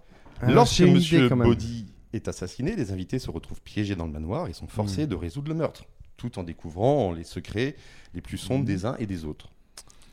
Le majordome Wadsworth, interprété par Tim Curry, les guide à travers une série de mystères et de rebondissements. Tim Hilarant. Le, le- le film est, très très drôle. ouais. C'est un film de pu- 1985. Ouais, j'ai- Ah, l'ai Rocky Horror plus- Picture Show? Non, non, non, mais c'est- c'est euh, du, du. Non, on j'avais nom en tête. Oui. mais- C'est du Cluedo. Oui. C'est du Cluedo. Cluedo, mais- Le film, c'est Clou, Ouais. en fait. Ah ouais. Ce qui est le nom de Cluedo en anglais. En anglais, tout à fait. Et donc, c'est un film de d'acteurs. 85 Et est un très bon film. Et c'est le nom du jeu en- euh, aussi, sur les boîtes de jeux anglaises. J'ai vu ça dans, il y a deux jours, ouais, Exactement. dans un film. Il veut dire Exactement. indice. Ok. Donc celui-là, Ouais. c'était encore un truc facile. Ouais, ouais, mais. On Très va aller bien. dans un truc un petit peu moins généraliste. Donc là, on est sur un film d'animation qui se déroule. euh, alors, c'est une dystopie futuriste où l'humanité est plongée dans une guerre intergalactique, brutale et constante. L'histoire suit un groupe de super soldats génétiquement modifiés et hautement entraînés, alors qu'ils sont envoyés en mission pour enquêter sur une transmission de détresse provenant d'une planète isolée. Allô? Non. Ah, j'ai une flûte. Au fur et à mesure que l'équipe explore cette planète euh, sombre et hostile, ils se retrouvent confrontés à des horreurs impensables, notamment des cultistes du chaos, des démons et d'autres créatures terrifiantes. Donc on a un mélange des genres. C'est pas du Ah oui. Du- Non, Non on n'est pas sur. euh, tu pensais Ghost of Mars Ouais, ou- exactement. Non, mais moi je pense. euh, euh, Est-ce qu'on est sur le, le jeu le plus bourrin, le plus euh, bête qui existe? Un flingue et tu avances. Warhammer 40 000. Doom. Non, Doom. Non, c'est pas Doom. Mais je crois que c'est dans les tuyaux aussi. Dû Ouais, bah, Doom, il y a- y a un on film, est hein, loin il y de a eu- Ah, il y a eu un Warhammer, film, donc il y a un film. Avec Donc, The Rock. On est loin de Warhammer 40 000 Donc c'est Warhammer 40 000, effectivement. C'est le jeu. Et le film, par contre Alors c'est un film qui est principalement destiné aux fans de la franchise. Ah ouais, d'accord. Ça... Ah oui, tu l'as dit un film animé par contre. Oui, Ouais, c'est une un animation. qui- Et donc Ouais. du coup, il vient s'inscrire dans l'univers, dans l'histoire Ouais. de l'univers, du- complètement. Ouais, mais Est-ce qu'il n'y a, pas un truc Warhammer en projet actuellement? Un film. Ouais. Je crois, oui, je crois que ou une série ou un truc comme ça. euh, C'est possible parce que c'est assez porteur comme. euh, J'ai vu passer cette info, je crois, il y a pas très Bah, en longtemps. fait, dans le monde Ouais, de Warhammer, enfin, on peut faire plein de choses hein, entre Warhammer, Warhammer 40 000. On a du Blood Bowl. On peut, enfin, on peut y injecter tout ce que l'on veut. Blood Bowl, je, crois que je serais plus client de Blood Bowl. C'est fun, c'est rigolo. Ouais, T'imagines en euh, série un truc où t'as des peu- orques et tout et ça se Ah, défonce. Warhammer ça, ça serait 40 000, super. c'est dark, c'est dark. Ouais, mais on est dans. Ça, ça peut, c'est un peut, genre. ça peut. Après, euh, c'est un film de science-fiction, d'animation, ça peut plaire aussi à, à tout un tas de publics. hein. Ah, mais C'est, complètement, euh, ça dépend comment c'est fait, et si c'est vraiment que dark ou si t'as juste un côté. euh. Mais ouais, ouais, non, très bien. Ok, bravo. Bon, bah, vous êtes fort, hein, de toute façon. Après, c'est pas forcément compliqué non plus. La, la liaison, elle est vite faite. hein. Alors là, on va partir sur un film qui est de fantasy, sorti en 2000, réalisé par Courtney Salomon. Solomon, pardon. Donc, euh, ça se déroule dans un univers où la magie, les créatures mythiques et les aventures euh, épiques abondent. L'intrigue tourne autour d'un empire dirigé par l'impitoyable Profion, un mage maléfique, qui cherche à mettre la main sur un puissant bâton magique, le bâton d'or. Je vous maudis. On est sur du grand Ah, classique. mais moi je l'ai, je, je connais. Je le dis. Avec le tapis mou Vous l'avez C'est, euh, il y a un Alors, remake qui je sort. continue. Vas-y, vas-y. Donc il y a un groupe très hétéroclite de héros qui se forment pour contrecarrer les, plions- les, les plans de Profion. Mais quel drôle de nom celui-là quand même. Donc euh, on a dans l'équipe, on a Ridley euh, Freeborn qui est un voleur habile, on a Snail qui est son compère comique, Marina, une magicienne talentueuse, et d'autres aux compétences euh, variées. et ensemble, ils entreprennent une quête pour empêcher que le bâton d'or ne tombe entre de mauvaises mains et ne conduise à la destruction de l'Empire. Euh, euh, C'est celui où Jeremy Irons et son crayon en maquillage ont été nommés dans la catégorie meilleur duo pour le Red Zero Award, je crois. Je non vois très bien Jeremy Irons, mais je vois pas le. Avec le tapis mou, le tapis mou, il marche dedans. Ah, mais ça- si, c'est le, le- le film porte le nom du jeu. Exactement. Ah oui, bah oui. C'est très simple. Oui, oui. C'est triste. C'est triste, ouais. Et donc on est sûr Donjons et Dragons. Absolument, bravo. Le premier c'est du pas oui. Jeremy Irons qui est maquillé, c'est son homme de main qui s'appelle je sais plus comment, qui a les lèvres bleues. non, là. mais attends, Jeremy Irons, il a pas une tonne a de les de yeux, Ah bah, il, euh, a, il a une tonne de tout. Il a une tonne de surjeu, il est là. il a une tonne de fric surtout. Et C'est il y a Wayans, euh, un des frères Wayans qui joue euh, le- l'acolyte euh, voleur. Là. Donc il y a eu. Alors là, je me suis inspiré pour faire cette chronique du premier film, Ouais. mais il y en a eu un deuxième, Ah oui. et il y en a eu un autre là qui vient de sortir Ah en fait. qui est très bien. Celui-là qui est vraiment excellent. Oui, et je pouvais pas en parler parce que je l'ai pas vu. Donc, Ah, si, il, euh, est, il, il est vraiment rigolo. Ouais. Il est très très bien. Et, euh, Il fait le job. Donc je me suis euh, ouais. référé au tout premier film Donjons et Dragons. sorti. mais. Et tu l'as vu celui-là, Yann? Ah celui-là oui, je l'ai vu. Euh, moi j'ai bien aimé. Après, je suis très bon public. hein, j'avoue. Non, mais comme tu disais, Sur ce style- c'est c'est style de aussi film, l'année. hein. Je suis très bon public. Tu l'as vu, La- mais tu l'as revu? Non, je l'ai pas revu. Tu disais que c'était en 2000 Oui.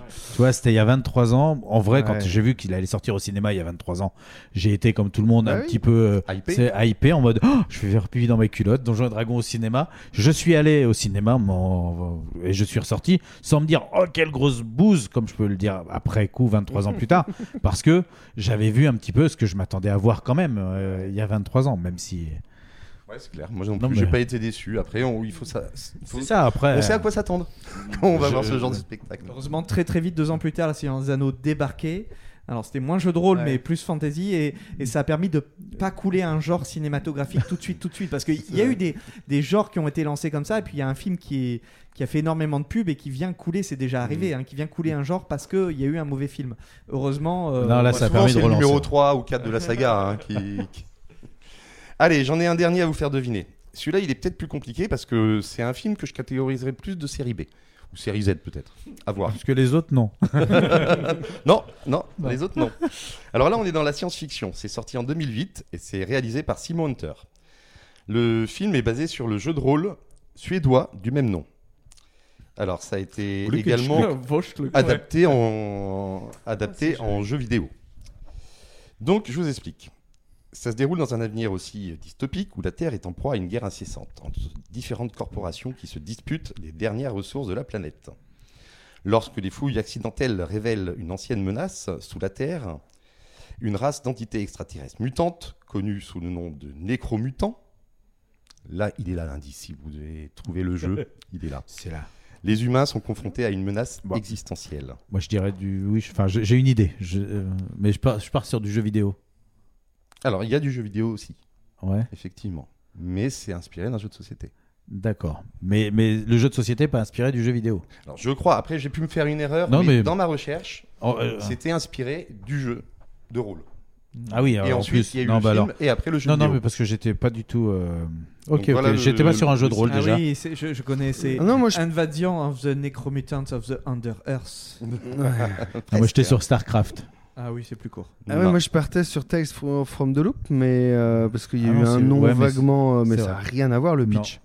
Alors là, pour finir mon petit speech, il y a le major euh, Mitch Hunter, qui est un soldat endurci, rejoint un groupe de guerriers et de religieux.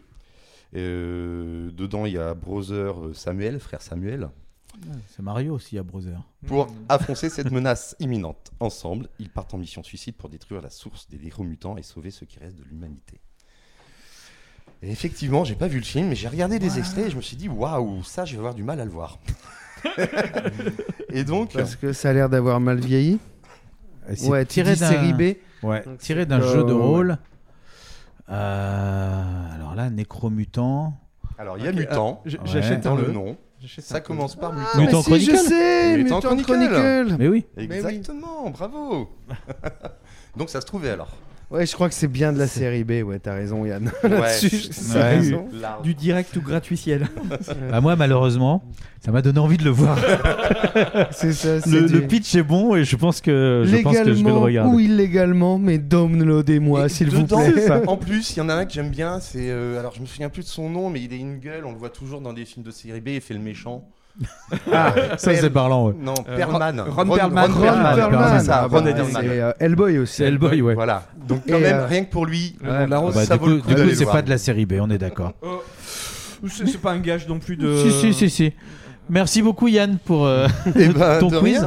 C'était, c'était intéressant, c'était rigolo. C'était rigolo. Après, il y a Ouais, quelques films en développement, je sais pas si on a le temps. Vas-y, ou, vas-y. Ah oui. Bon, alors, euh, dans mes recherches, euh, j'ai trouvé en fait très peu de films qui ont été inspirés de jeux de société.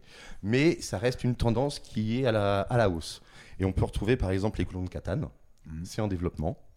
Donc, faut attendre à, sur une île euh, des rivalités, de Du l'entraide. commerce. Voilà. Il y a pas un lore de ouf dans le jeu quand même? Donne-moi ton Ouais, lait. mais alors beaucoup Non. plus que dans Donne-moi. les autres jeux que je vais te raconter. Vas-y, vas-y. Parce que dans les autres jeux, il y a le jeu Risque aussi. Donc là, on est sur euh, du conflit. bah là, oui, on est sur du la conflit, ouais. diplomatie, etc. Mmh, ouais. Bah, Mais c'est dans le- les tuyaux. C'est pas le Napoléon avec euh, Joachim Phoenix? C'est pas celui-là? Ça y est, c'est fait? Non, mais comme ils font certains films maintenant sur Netflix, des films à choix multiples, peut-être que risque, tu sais, tu choisis. Ah, tes tendances, tes trucs. Ça et pourrait être rigolo. Ouais. Il y a euh, le film tiré du jeu Sorry. Alors qu'il y a un jeu avec des excuses, etc. Donc, Il porte bien euh, son nom. Donc, a priori, ça devrait offrir un film euh, avec une vision plutôt comique. Avec le mec qui et fait, avec film vous a pas plu, je suis désolé. situation. Le grand pardon avec Roger Mais j'en sais pas plus. Ok, à suivre. Il y a le film euh, Guess Who. Qui est qui Ah euh, ouais. qui Qui, ouais. Qui est qui C'est ça. Donc là, euh, pareil. t'as il un- va aller- Je- il va T'as un doute aller- immeuble avec plein de fenêtres. Et puis chacun derrière sa fenêtre, et puis euh, il referme les fenêtres. Donc Non, ça partirait sur une histoire d'amour, euh, comédie, histoire d'amour. Ah bah, euh, c'est ça, j'ai rencontré quelqu'un, je ne sais plus, je l'ai croisé rapidement. mais Est-ce qu'il avait des cheveux, pas a de cheveux, des lunettes, hein. lunettes, pas de lunettes Il y a le film Uno. Ouais, non, mais c'est pas possible. Uno, oui, mais je me dis c'est pas possible. Alors j'ai été lire, j'ai été voir. Alors a priori, ce serait un film sur euh, des braquages et de la danse ou du rap. Ouais, bah, c'est c'est raccord avec le jeu, je trouve. Non, non. Euh, d'un autre côté, si tu suis- vois quelqu'un qui allait voir des Fast and Furious et que tu lui dis que c'est un film sur le tuning, il va pas te croire non plus. Donc euh, bon, euh, Non, mais- pourquoi pas hein. Il y a euh, un film en tuyau aussi sur les hypogloutons. Bah oui, évidemment, il fallait Donc, absolument le faire. Ce- ça, c'est Pixar. non, mais ils vont pas Après, tous voir le jour, c'est pas possible. Ça, Non, mais et- et- pas forcément. Moi- moi, ce que j'aime bien, c'est que- c'est crédible encore. Je pense qu'il y a. Ce sera Marvel. Moi j'aime bien, c'est qu'il y a des, des fois des gens qui arrivent avec des. Moi j'ai un projet de film où tu vois, non, on va pas financer ta Ouais. deuxième saison de série parce que ça n'a pas touché son public. Mais tu vois, par contre, je vais mettre mes sous dans un film sur Hippoglouton. Ouais. on est d'accord que là, à l'heure où on parle, ils viennent de signer l'accord avec les acteurs et les scénaristes d'Hollywood pour reprendre le boulot, et c'est-à-dire ils leur ont accordé des garanties sur l'intervention, le- la non-intervention des IA, notamment dans les scénars. Et là, tu me sors tout ça. Bah non, les mecs, ils avaient prévu une porte de sortie, ils se sont fait enfler les, les scénaristes parce que Ouais, ça, c'est pas possible que ça soit Bah. généré par des êtres humains, c'est pas. Je trouve ça fou aussi, mais bon, après, des fois, ils ont réussi à faire des Ah adaptations ouais. très Moi, je- surprenantes et réussies. Moi je dis, tu vois, un truc un peu dans de la mer avec des hippopotames furieux qui arrivent dans une ville, blah, qui bouffent les gens et tout. Ouais, non, ça peut marcher, ça peut marcher. Souhaitant. Ouais. Tetris pour le coup est très bon, mais Tetris parle de, De la création du jeu, il parle de- c'est pas pareil. Mais Pixel était très bon aussi dans un autre genre. Ouais, c'est vrai. Alors, il y en a un Euh, dernier. euh, encore pour Terminé. Ouais, un petit dernier. Et celui-là, on va essayer de se renseigner pour en savoir plus. Il s'agit des loups de, des loups-garous Ah de tierce lieu. Ah oui, projet aussi Netflix. En projet Netflix. Et donc, bah, comme on n'est pas très loin de Philippe de Palière et d'Hervé Marly, on va essayer d'en savoir un peu plus On va sur. essayer de les avoir à, à l'antenne pour cette, pouvoir euh, discuter avec eux sur, euh, sur comment c'est fait, voilà, et, et ce qu'ils ce qu'ils ont le droit de dire ou pas, avant que le projet voit le jour. Merci Mais- beaucoup Yann pour, Ouais, euh, merci, pour toutes Avec ces plaisir, découvertes. J'espère. N'hésitez pas, hein, faites-vous plaisir si vous êtes fan de jeux, euh, et ben regardez les films qui en parlent, et si vous êtes fan de cinéma, regardez des bons films. Euh, nous, en tout cas, on va, on va écouter de la bonne musique parce qu'il est l'heure de la deuxième pause musicale de l'émission. Oui, et d'ailleurs, bah, bonne musique, tu fais bien d'en parler, puisque j'aurais pu rebondir sur les jeux adaptés au cinéma. Je vais plutôt rebondir euh, du côté de notre invité tout à l'heure. On va écouter Monolith par le groupe T-Rex. Déjà la moitié de l'émission dans des ludes et des plumes. Et tout de suite, c'est l'heure de faire parler nos chroniqueurs. Toujours dans des luttes et des plumes, on est déjà à la moitié de l'émission, effectivement. Après les coups de fil euh, et le quiz de Yann, on va maintenant faire quelques reviews. On va vous parler de jeux, parce que les jeux, on aime ça, et que des fois, bah, on y joue, et quand on y joue, on a envie d'en parler. Je vais commencer avec Turbo Kids. Turbo Kids, c'est un jeu de Emmanuel Gauvin, édité par le Scorpion Masqué. Euh, c'est un jeu plutôt récent, on peut y jouer de 2 à 8 à partir de 7 ans. C'est pour enfants, mais pour adultes aussi, parce que c'est quand même bien fandard. Pour des parties plutôt rapides, ils disent euh, d'une vingtaine de minutes. Après les brillants Zombie Kids et Zombie Teens, Scorpion Masqué démarre un nouveau projet à nous faire vrombir de bonheur. Alors, autant le jeu est bon, autant moi je trouve que le fait de vouloir l'inclure dans l'univers Zombie Kids, j'ai pas été convaincu. Pourquoi pas?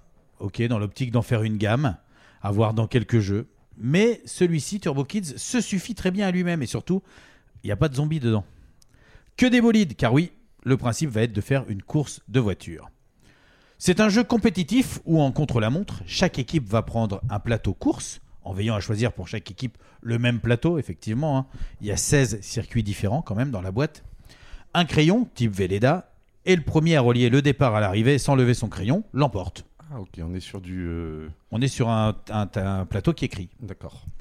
Donc voilà, je relie mon, euh, mon départ à mon arrivée. Si je suis le premier, je gagne. Très facile. Bon, vu comme ça, effectivement, ça a l'air simple. Mais comme Turbo Kids est, est aussi un jeu d'équipe, il faut savoir que le circuit va se faire les yeux bandés et que notre coéquipier devra nous guider grâce à la voix en haut à droite, à droite, plus vite, va à droite, à gauche, non, attention, attention, mais aussi en bougeant notre pouce comme un joystick. Tous les circuits sont différents et vont présenter leur lot de contraintes.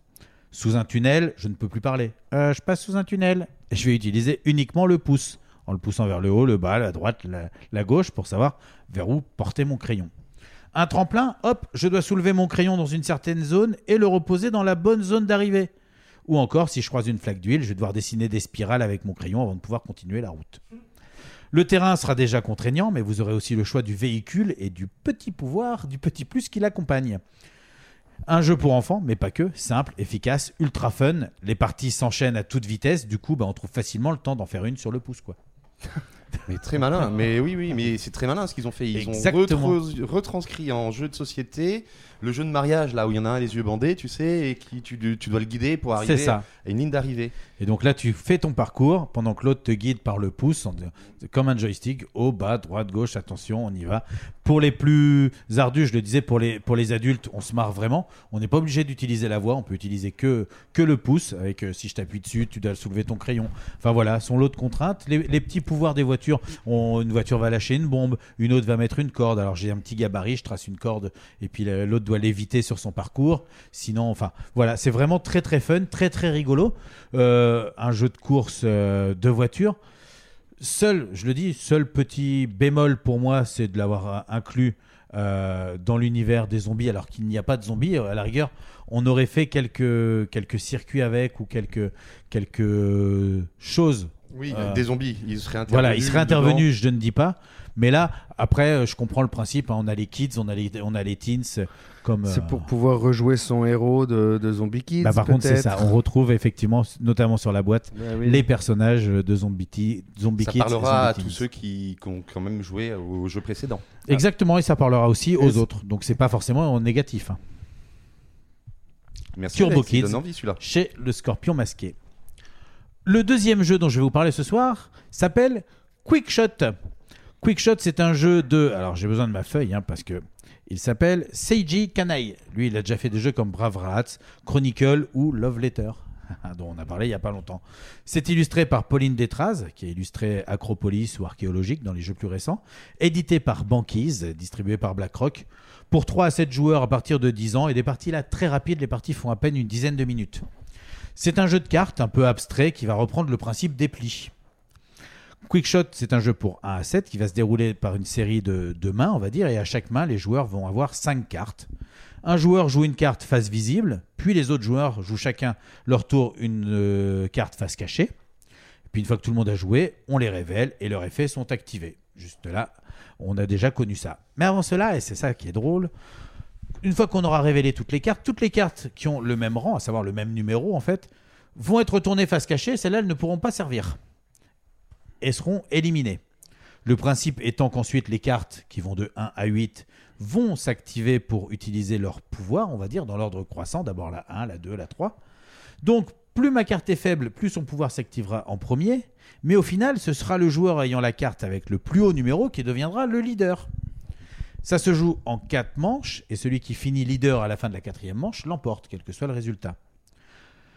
Les effets des cartes bah, vont venir un petit peu chambouler tout ça. hein. Le- Ça va inverser les rangs. Les plus fortes vont être les plus faibles. Ça va amener un autre joueur à se défausser d'une carte. Ça va entraîner l'élimination directe de certains joueurs. Le but étant, à la fin, d'être soit le seul survivant, soit euh, celui qui, à la fin de la quatrième manche, a la carte la plus forte. Ça a l'air d'être un petit jeu rapide. Oui, c'est très très rapide. C'est vraiment, c'est vraiment très fun. Euh, quatre manches avec cinq cartes qu'on va jouer, ça se joue très très vite. Il va falloir que je réussisse à prendre sur moi. Est-ce que je joue une grosse carte? Est-ce que je joue une petite? Mais est-ce que si tout le monde pense comme moi et que finalement on est plusieurs à jouer la numéro 3, eh ben, on va retourner toutes les numéros 3, on va pas activer nos pouvoirs, on va perdre une carte. Donc à moi de, réfléchir, je la place maintenant ou pas. Ou... Donc euh, petit prise de risque, petit bluff, petit, petit tout, un petit jeu plutôt, plutôt rapide et très très efficace. Merci Alex. Damien, tu avais toi aussi des jeux à nous présenter ce soir. Et oui, voici donc euh, Colt Express, convoyeur et train blindé, une extension, extension pardon, sortie il y a quelques mois pour, vous l'aurez compris, le jeu Colt Express. Comme son illustre boîte mère, cette extension est signée Christophe Rimbaud, illustré par Jordi Valbuena chez le Ludonaute. Comptez une trentaine d'euros pour des parties qui passent de 40 à 50 minutes et un nombre de joueurs maximum qui passe de 6 à 8, toujours pour euh, à partir de 8-10 ans. Alors ça dépend de la maturité des joueurs. Personnellement, moi je trouve qu'on peut, euh, on peut remonter à 10, on va dire, euh, comme le préconise l'éditeur. Non pas parce que c'est plus dur que le, version, que le, jeu de base ou avec les autres extensions. Mais euh, là, on joue en équipe. On pourrait dire, bah, tiens, un enfant, il peut s'appuyer sur les autres euh, et c'est pas grave, on compense les lacunes. Mais justement, euh, pour lui, euh, le sel, l'enjeu de cette version, c'est vraiment le travail d'équipe. Et que si l'enfant loupe ça, je dirais, se fait porter par l'équipe mais n'y participe pas activement, il va s'ennuyer dans celle-là. Donc remontons à 10 ans, comme c'était le cas, euh, comme c'est écrit sur, euh, sur la boîte. Donc avec cette extens- extension, pardon, on a trois nouveaux personnages, une nouvelle manière de jouer en équipe. Donc euh, à partir de trois joueurs, il y aura un automate, comme il l'appelle, qui viendra prêter main forte à l'équipe qui est un de moins. Deux En contre infériorité. un plus l'in- l'automate. En infériorité. Oui, exactement, c'est le mot que j'avais écrit sur ma fiche. Si je lisais les phrases que j'avais prévu de vous lire, effectivement, j'aurais eu du vocabulaire. Merci beaucoup. Et on a également un nouveau train, puisque c'est écrit aussi.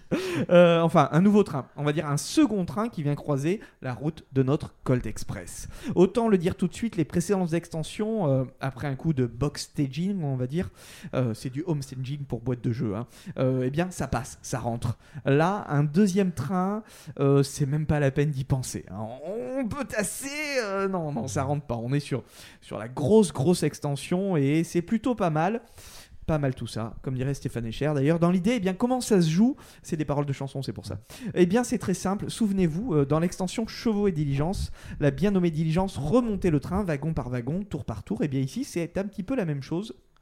C'est le train blindé qui va venir croiser le Côte Express tour par tour, wagon par wagon également, deux wagons par deux wagons.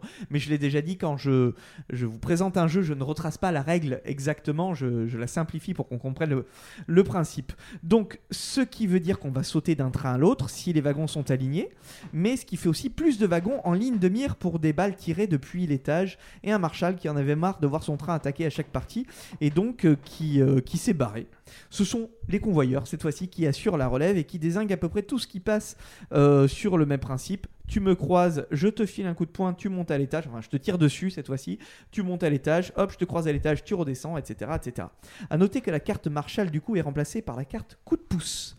Euh, J'offre une action à l'un ou l'un ou l'une de mes partenaires. À la fin, tout le monde retourne dans le Colt Express avec son butin, ses documents confidentiels. Tu loupes le changement de train et quick, t'es mort. Tu finis pas plus riche, mais euh, si tu finis pas, pardon, si tu finis pas le plus riche, quick, t'as perdu. Donc c'est très injuste comme jeu, mais c'est pour ça que c'est très drôle. Ça reste quand même très simple, on va dire, surtout si on connaît déjà Colt Express et ses extensions. En fin de compte, c'est pas parce que la boîte est aussi grosse que le jeu de base qu'on va tout changer. Non, on a toujours euh, notre phase de programmation où les équipes peuvent communiquer et celle de révélation. Euh, où les équipes euh, où on déroule le film et là tu n'as plus le droit de demander aux copains euh, t'avais joué quoi déjà? Parce que je sais plus là j'ai dit que je me déplaçais mais je vais plutôt à droite ou je vais plutôt à gauche? Eh ben non là c'est trop tard dans la phase de révélation fallait te souvenir de tout ce qu'avait prévu ton équipe mais dans l'idée, les nouveautés arrivent de la même manière que dans les extensions. On a de nouveaux événements pendant la programmation, comme on avait euh, le tunnel ou l'accélération. Là, on va avoir la feinte qui consiste à faire perdre une carte euh, à toute l'équipe adverse. On a de nouveaux événements de fin de manche. Les convoyeurs changent d'étage. les Gatling qui sont sur le toit du train blindé euh, dégomment tout ce qui se trouve euh, à portée de tir, etc. etc. Alors d'accord, c'est pas le premier jeu qui fonctionne comme ça, mais je trouve que c'est particulièrement bien amené dans la gamme Colt Express. Les extensions, c'est à la fois du bon matériel, t'en as argent, comme on dit, mais pour autant, tu passes pas 3 heures à réapprendre les règles. Euh, si t'as zappé, euh, t'as zappé euh, quelques points de règles à la première partie, c'est pas catastrophique. Tu peux les réintégrer plus tard dans tes autres parties de jeu. Si je devais comparer pardon, deux séries et deux jeux que j'aime bien, je dirais que, que Pandémie et Lost, par exemple, on va dire que, Lost, que Pandémie, pardon, euh, je recommence. Je dirais que Pandémie, c'est Lost. Voilà, je, confondais les séries et les jeux. Pandémie, c'est Lost. Et Colt Express, c'est Walking Dead. C'est-à-dire que quand tu changes de saison, Lost te dit Oubliez tout ce que vous savez, les gars Vous allez voir, le monde, c'est plus du tout ça. Hein, c'est un petit peu ce qui se passe quand on passe d'un jeu à l'autre de pandémie avec des extensions. Alors que là, euh, dans Colt Express euh, et dans Walking Dead, donc, on te dit Ok, euh, vous êtes venu à bout d'une communauté, attends, on vous en rajoute une nouvelle qui va te tomber sur la gueule. Ça va te redonner du plaisir pendant une saison, mais tu n'es pas perdu non plus quand tu passes de l'un à l'autre. Tu suis une sorte de continuité. Alors pour autant, là, ton groupe reste le même, il s'étoffe un petit peu avec les nouveaux personnages, mais les changements arrivent si subtilement qu'on se rend même pas compte que eh ben, Negan aujourd'hui c'est notre meilleur pote, alors que Linus, au bout de 10 saisons, eh ben, on continue à avoir un doute quand même sur sa sincérité. Voilà, c'est un petit peu la comparaison entre Pandémie et Colt Express, et pourtant j'adore ces deux jeux. Donc du coup, avec la nouvelle année qui arrive euh, à grands pas et les bonnes résolutions, je vais vite, vite, vite vous chroniquer euh, Rise of X, l'extension de Dune Imperium, et après, promis, promis, promis, les extensions, très peu pour moi, j'aime pas ça du tout. hein. Je mange pas de ce pain-là, mon, mon petit monsieur. La base, la base, la base, la base. Et l'extension, euh, c'est pour les cons. C'est mon côté euh, Fabien Roussel, là. la base, la base, la base, la base. Trois ans de fête de l'UMA, ça laisse des traces. Bref, Colt Express, donc euh, une extension bien sympathique, convoyeur et train blindé, toujours chez le Ludono, toujours par les mêmes auteurs et toujours dans la même veine de ces extensions. Et c'est plutôt pas mal. Merci beaucoup, Damien. On va continuer les présentations de jeux. Euh, un jeu un petit peu plus petit cette fois-ci, euh, au niveau de la boîte, mais pas forcément au niveau du jeu. Il s'agit de Faraway. Faraway, c'est un jeu de Corentin Lebrat. On en a parlé il y a pas longtemps dans l'émission parce qu'il a fait le jeu Lumen, Trek 12, euh, Draftosaurus. Sur ce jeu-là, il a été aidé par euh, Johan Sgoupy, qui lui a fait le jeu Roa, Orichalk ou Elawa. C'est illustré par Maxime Morin, qui a illustré Petit Peuple, Trek 12 Amazonie ou Space Aztec, dont on a parlé aussi il y a peu de temps. C'est édité par Catch-Up Games, et distribué par BlackRock. On y joue de jeux de 2 à 6, mais c'est vraiment optimisé plutôt à 2, à partir de 10 ans pour des parties, là aussi très rapides, d'un quart d'heure, 20 minutes. Au cours du jeu, vous allez créer une ligne de 8 cartes devant vous, de gauche à droite. Il s'agit des régions que vous allez traverser au cours de votre voyage. Chaque carte comporte différents éléments. Il y a une couleur pour stipuler le type de région traversée, le fait que ce soit le jour ou la nuit. Peut-être que dessus il va y avoir un symbole qui va nous donner euh, le type végétal, animal, minéral qu'on pourrait trouver dans, ce- dans cette région. On peut encore trouver sur les cartes un symbole carte au trésor ou non, un horaire, et coucou Space State, que justement on retrouve, ou euh, une demande avec des exigences que vous allez devoir remplir pour gagner des points de victoire. Voilà les éléments qu'on va trouver sur la carte. Il va falloir tout du long anticiper parce que les éléments posés dans un sens seront comptabilisés dans l'autre. À la fin de la partie, vous revenez sur vos pas en marquant les cartes dans l'ordre inverse de celui dans lequel vous les avez jouées. Et c'est là que réside un petit peu le cœur du jeu. Tout au long du jeu, une- les cartes que vous allez jouer vont servir à la fois à définir de nouveaux objectifs et à atteindre ceux que vous avez joués précédemment. Ainsi, la première carte posée ne sera comptabilisée qu'à la fin.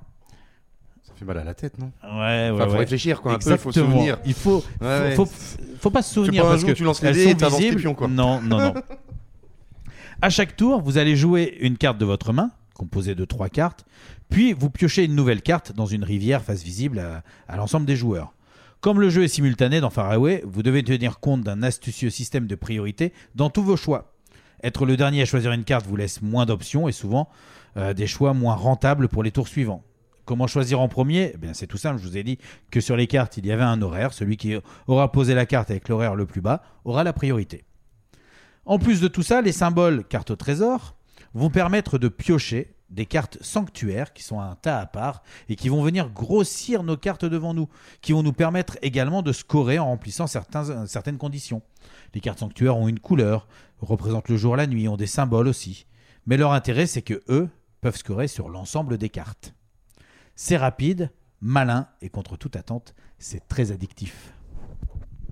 Merci Alex. Ouais, c'est- c'est c'est intéressant. Tu nous as donné envie d'y jouer. Eh ben, J'espère bien. Parce que c'est un peu une de jeu de course, mais à, à condition, non Alors c'est c'est pas une course parce qu'on va vraiment jouer tous le même nombre de tours. D'accord. Mais euh, à condition, ça veut dire que une fois que j'aurai posé toutes mes cartes, je te dis, je, je reprends la dernière et la dernière me dit, tu marques euh, des points, 6 points par exemple par carte nuit. Eh ben, je n'ai aucune carte nuit derrière, donc elle ne marquera pas. Puis tu prends l'avant-dernière. Attention, celle-là, tu vas marquer 3 points par carte bleue. Ah bah ma dernière était une carte bleue, je marque 3 points, mais je marquerai que sur la dernière. Et, je- et ainsi de suite. Attention, là, tu vas marquer si il y a des symboles euh, végétaux et bleus, et puis tu fais, ah bah celle-là, elle en a, celle-là, elle en a. Donc, donc il faut vraiment, au moment où tu poses, essayer de, de réfléchir à celles que tu vas poser derrière, mais qui vont scorer euh, qu'à la fin. Et... Non, c'est vraiment très, très, très, très Retors. fun. Ouais, très retort. c'est ça, parce que tu penses avoir compris, tu poses tes cartes, tu fais, ah oui, mais en fait, c'est simple, je fais comme ça, et quand tu décomptes, tu fais, euh, non, en fait, je me suis gouré, j'ai pensé à l'envers quand j'ai posé, parce que, parce que voilà, c'est vraiment le principe de d'avancer dans un sens pour compter dans C'est l'autre. le genre de jeu où je peux avoir des paralysies, je pense.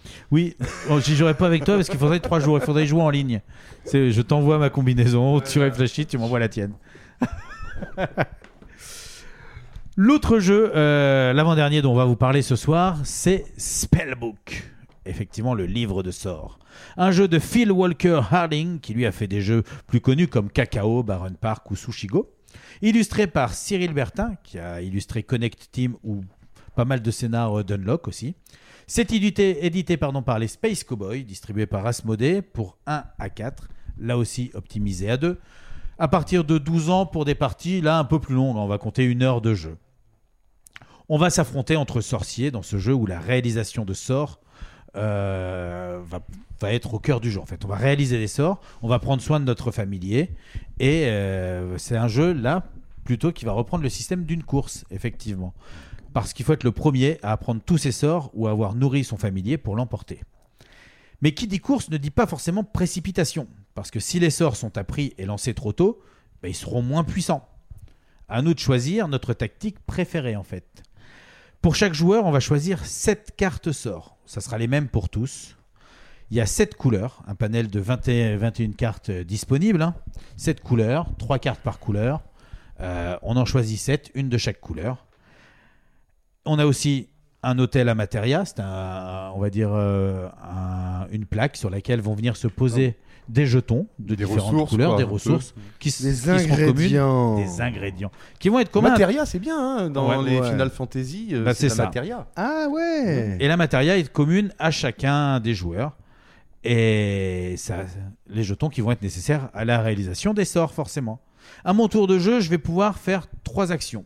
Dans cet ordre, attention, parce que les actions sont dites correspondantes au moment de la journée. Le matin, je choisis, je veux prendre une matéria visible sur la piste euh, commune à tout le monde, ou deux dans le sac, donc deux matéria invisibles. Soit je choisis une couleur, soit j'en prends deux que je ne connais pas. Le midi, phase numéro 2, j'ai le droit de poser un jeton de ma réserve sur la carte familier. Je vais nourrir mon familier. Ça va me donner des points, mais attention, ce jeton ne pourra plus servir par la suite. Il sera bloqué.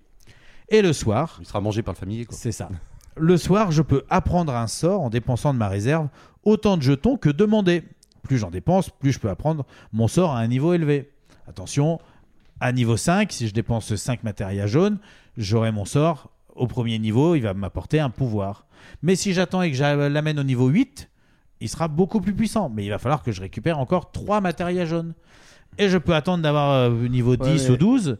Et, là, il sera carrément très puissant, mais j'aurai encore perdu du temps, euh, puisque je vous rappelle que c'est une course. C'est beaucoup plus puissant exponentiel. Oui. Oui, d'accord. Eh ben oui. Donc euh, il faut savoir enfin attendre. Il faut savoir attendre, mais on voit les autres qui prennent un peu de vitesse.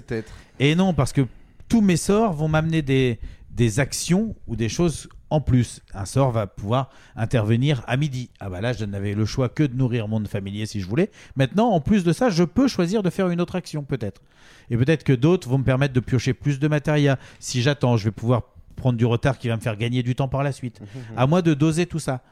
C'est un jeu rapide finalement, assez très accessible. On a le choix entre, je vous l'avais dit, euh, euh, plusieurs sorts de plusieurs couleurs. Ça fait quand même un total de 2100 combinaisons possibles, si on mélange le tout.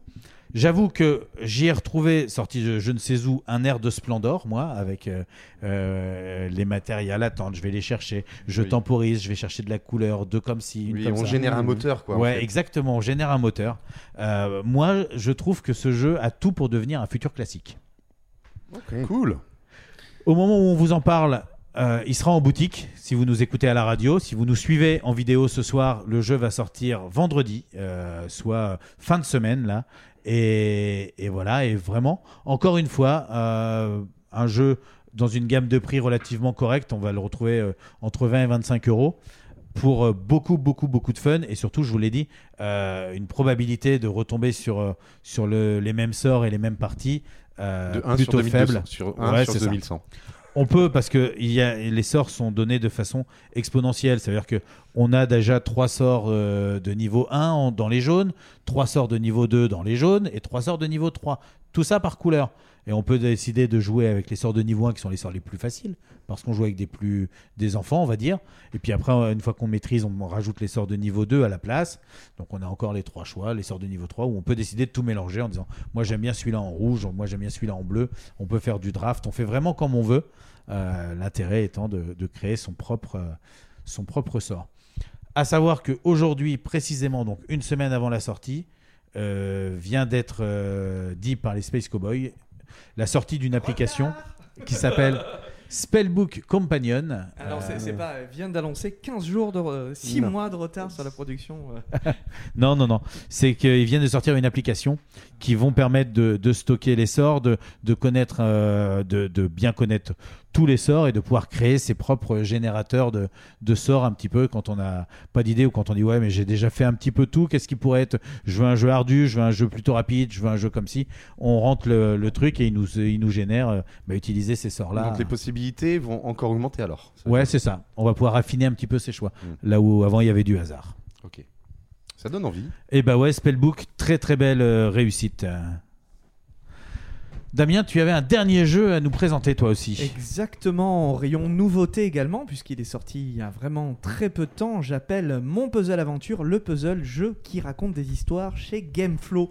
On a très souvent parlé dans l'émission de leur collection Ma Première Aventure, l'histoire dont tu es le tout petit héros. Ici, on propose de prolonger l'aventure avec un puzzle Mais commençons par le début. Mon puzzle aventure Dragon est un jeu coécrit par Romaric Gallonier, auteur de Space Aztec et Splito pour ses dernières sorties, et Antonin Bocara, Mysterium Kids, Complice, Fiesta de los Muertos, etc. Le tout illustré par Arnaud Bouteleux, dont, comme le livre dont il est issu, pardon. Car oui, c'est pour ça que je parlais de prolonger l'aventure. Pour chaque livre de la collection Ma première aventure va correspondre un puzzle. Le premier sorti, Dragon, correspond au premier livre, Enquête du Dragon. Le puzzle, donc, c'est 42 grosses pièces bien épaisses pour des parties d'une petite demi-heure pour un public de 5 à 10 ans. Pour une, petite vingtaine d'euros, un tout petit peu plus que le livre dont le jeu est tiré, euh, dont chaque puzzle est, tiré. Voilà, ça reste dans la, la même gamme de prix, on va dire. L'histoire, eh bien, on incarnait Timon le magicien, Lina la bagarreuse ou Sacha le chapardeur. On partait à la recherche d'un dragon et on repartait au mieux avec un œuf. Au pire, euh, eh bien, on repartait à pied et on reviendrait chercher l'œuf plus tard. Ben là, l'œuf a éclos, le dragon a bien grandi et on le retrouve en pleine crise d'adolescence. À nous de courir après notre dragon à travers tout le puzzle. Pour ce faire, on choisit notre personnage, comme dans le livre de base. On le retrouve dans le puzzle et on retourne la pièce sur laquelle il est et on regarde ce qu'il va nous raconter au verso. Et comme ça, on va retourner nos pièces au fur et à mesure. On croise un perso qui dit avoir vu notre dragon à l'entrée du château. Hop, on cherche l'entrée du château sur le dessin, on retourne cette pièce, on apprend que le dragon a volé des haches. Alors hop, on va chercher les haches, on retourne la pièce, etc., etc., etc. Quand on a fait ce que le verso de la pièce demande, on range la pièce dans la boîte, les possibilités diminuent au fur et à mesure, et si tout se passe bien, à la fin, comme par magie, on retrouve notre dragon. J'ai pas compté exactement, mais on va dire qu'on va couper la poire en trois. Un tiers des pièces, c'est pour l'exploration commune aux trois personnages. Un tiers des pièces est propre à chaque perso. Et un tiers des pièces, c'est la résolution finale. Ce qui est cool, c'est que le puzzle fourmille de détails, de clins d'œil aux autres aventures. Ça, on l'avait déjà vu dans les livres. Et comme ça, euh, une pièce anodine pour Timon, par exemple, puisqu'elle ne compte pas dans sa quête, elle, elle servira juste pour un détail, eh bien c'est la pièce essentielle pour Lina ou pour Sacha. Et quand la partie devient euh, personnalisée, on n'a pas forcément besoin des mêmes pièces au même moment selon le héros avec qui on joue, donc on n'est pas tout le temps sur le même personnage, on va interpréter, on va avoir besoin de toutes les pièces, mais de manière différente selon avec qui on joue. Bref, j'aime beaucoup les livres et les enfants qui j'ai mal mis ma virgule. Bref, j'aime beaucoup les livres. Et les enfants qui y trouvent une énorme rejouabilité l'aiment encore plus. Oh là là, attention à la césure. Déjà que je ne peux pas parler des jeux dont nous parlons ce soir sur Facebook parce que par exemple, Quickshot, Facebook me dit Oh là là, tu vas encore tuer quelqu'un, comme il fallait tuer Rodriguez. Il ne veut pas que j'en parle sur Facebook, donc je ne l'ai pas mis pour ne pas que nous soyons euh, bannis de. Facebook Et euh, recherchés par la police. Donc voilà, je tiens à dire que la, la virgule était à ce moment-là. J'aime beaucoup les livres, virgule, et les enfants qui y trouvent une énorme rejouabilité les aiment encore plus parce que eux ils les font et refont et refont dans tous les sens alors autant vous dire que ce premier puzzle a été très très vite adopté d'ailleurs Talmo tu as présenté euh, la boîte tu as la boîte devant toi tu peux voir qu'elle est bien légère car la boîte est vide le puzzle est en ce moment à la maison en train d'être fait refait redéfait et re-refait Merci beaucoup, Damien. Donc, euh, c'était la, partie review de jeu. hein. On, on remercie, on l'a pas dit au début, mais euh, si on peut vous parler euh, des jeux et en tester comme ça beaucoup, c'est grâce à nos partenaires. hein. Cette année, on a la chance d'avoir toujours Croque Jeu, Le Dragon Joueur et Bouche Tompion qui nous accompagnent pour la présentation des jeux. Et on a aussi un partenaire pour les présentations euh, de BD, à savoir l'espace culturel de Plouermel, qu'on remercie aussi. Grâce à lui, on peut vous parler d'une BD, par exemple, comme The Unnamed Junkyard Joe, sur un scénario de Geoff Jones, qui a fait beaucoup, beaucoup de, de DC, hein, de DC Comics, et qui a fait aussi le scénario de Doomsday Clock dans le, Ah oui. voilà, dans l'univers euh, Watchmen, mais on en parlera bientôt de cet univers-là. C'est dessiné par Gary Frank, qui a dessiné euh, Doomsday Clock, du Gen 13 aussi, et The Unnamed Geiger, le tout premier dont on avait parlé ici. C'est édité par Urban Comics. J'avais présenté ici l'album euh, Geiger The Unnamed. Et j'avais précisé qu'il s'agissait d'une série interconnectée, à savoir que c'était plusieurs one-shots en fait, reprenant des personnages ou des événements vus dans ceux d'avant. On a ici la suite, non pas de l'histoire, mais de la création du monde. Les lecteurs et lectrices de Geiger avaient pu découvrir le concept de Junkyard Joe, une publication qui existe dans l'univers euh, de The Unnamed, comme une forme de comic books de propagande du Golden Age. Junkyard étant un soldat utilisé par l'armée américaine avec la particularité d'être un robot. Dans cet univers, les comics de cette époque sont écrits et dessinés par un certain Murray, c'est Maury Murray Davis. Et on pouvait voir le héros euh, de Geiger en feuilleter un fascicule dans les dernières planches du premier numéro. John Card Joe ira donc raconter l'histoire de ce soldat robot employé pendant la guerre du Vietnam par l'armée américaine et de ce Murray qui deviendra le dessinateur de ces comics par la suite. L'histoire commence par une mission au Vietnam avec une équipe ayant dans leur rang un super soldat. Et pour cause, puisqu'on vous l'a dit, il s'agit d'un robot. À l'issue de la mission, on fait bien comprendre à Murray que s'il continue à crier partout que un robot l'accompagnait, il pourrait bien finir à l'asile. Il décide donc de prendre son parti, de se convaincre qu'il a imaginé ce personnage et va créer euh, un comics, lui faisant par la même occasion une forme de thérapie, on va dire. Des années plus tard, ce dessinateur décide de prendre sa retraite et ce jour-là, qui il voit sonner à sa porte Joe, qui revient le voir. Et c'est le début d'un nouveau périple. L'organisation, qui avait décidé de cacher son existence durant la guerre, eh ben, n'est toujours pas décidée à révéler son existence aujourd'hui. Et pour ça, eh ben, peut-être que la meilleure euh, manière, ça serait d'éliminer Murray. On a de l'action, de la tension, c'est vraiment pas mal. J'aime bien les histoires en poupée russe un peu qui donnent les éléments euh, sur autre chose. On sent qu'on a un concept intéressant avec The Unnamed et j'espère que le reste sera aussi bien et surtout qu'on n'aura pas deux ans entre chaque album parce que il faut dire ce qui est, mais en, vrai, euh, sinon la hype va retomber quoi. Donc euh, The Junkyard Joe, c'est euh, C'est dur à prononcer, hein. Ouais. Hein, je vois que tu galères. Exactement. Oui. Exactement. Joe. Mais, mais par contre, c'est à- c'est vraiment très très bien. Ça peut se lire vraiment en one shot. C'est-à-dire Ouais. on n'a pas obligé d'avoir lu celui d'avant pour le comprendre et pour y prendre plaisir. Il y a des petites références quand même, encore une fois, à des d'autres choses. à- ou- Ouais, à, plein de trucs. On- Apocalypse Now. Captain America? Ouais, enfin, vous, vous- il faut le lire. On va retrouver plein de subtilités, plein de choses. euh, on- vous allez voir dans, dans les deux autres BD aussi, on est dans un univers très cinématographique. Avec, euh, avec ce personnage qui, qui apparaît devant la porte, euh, ce, ce vieux monsieur qui le fait rentrer en disant Mais qui, euh, Joe, j'ai toujours cru que tu vivais que dans ma tête, que je t'avais inventé. Et puis, euh, les, enfin, tu vois l'équipe qui arrive, qui se pose autour de la maison. On imagine la maison la nuit avec de la neige. Enfin, euh, sortez, on va vous tuer. Le soldat qui décide de prendre le parti, de sauver. Enfin, on a vraiment une ambiance très, très cinématographique, très film d'action. Moi, ça me fait penser à. Alors là, c'est linéaire, c'est moins embrouillé. À Heroes, un petit peu. Avec Mm. la BD qui raconte le truc que tu es en train de vivre, qui est dans la BD, qui raconte le truc que tu es en train de vivre. quoi. Bah là, c'est ça. Et, euh, je te dis, alors, ce qui est marrant, c'est que on retrouve l'histoire de la BD qui est lue dans le premier tome. Dedans, on retrouve des éléments sûrement de ce qui va arriver plus tard. On retrouve des éléments du premier tome.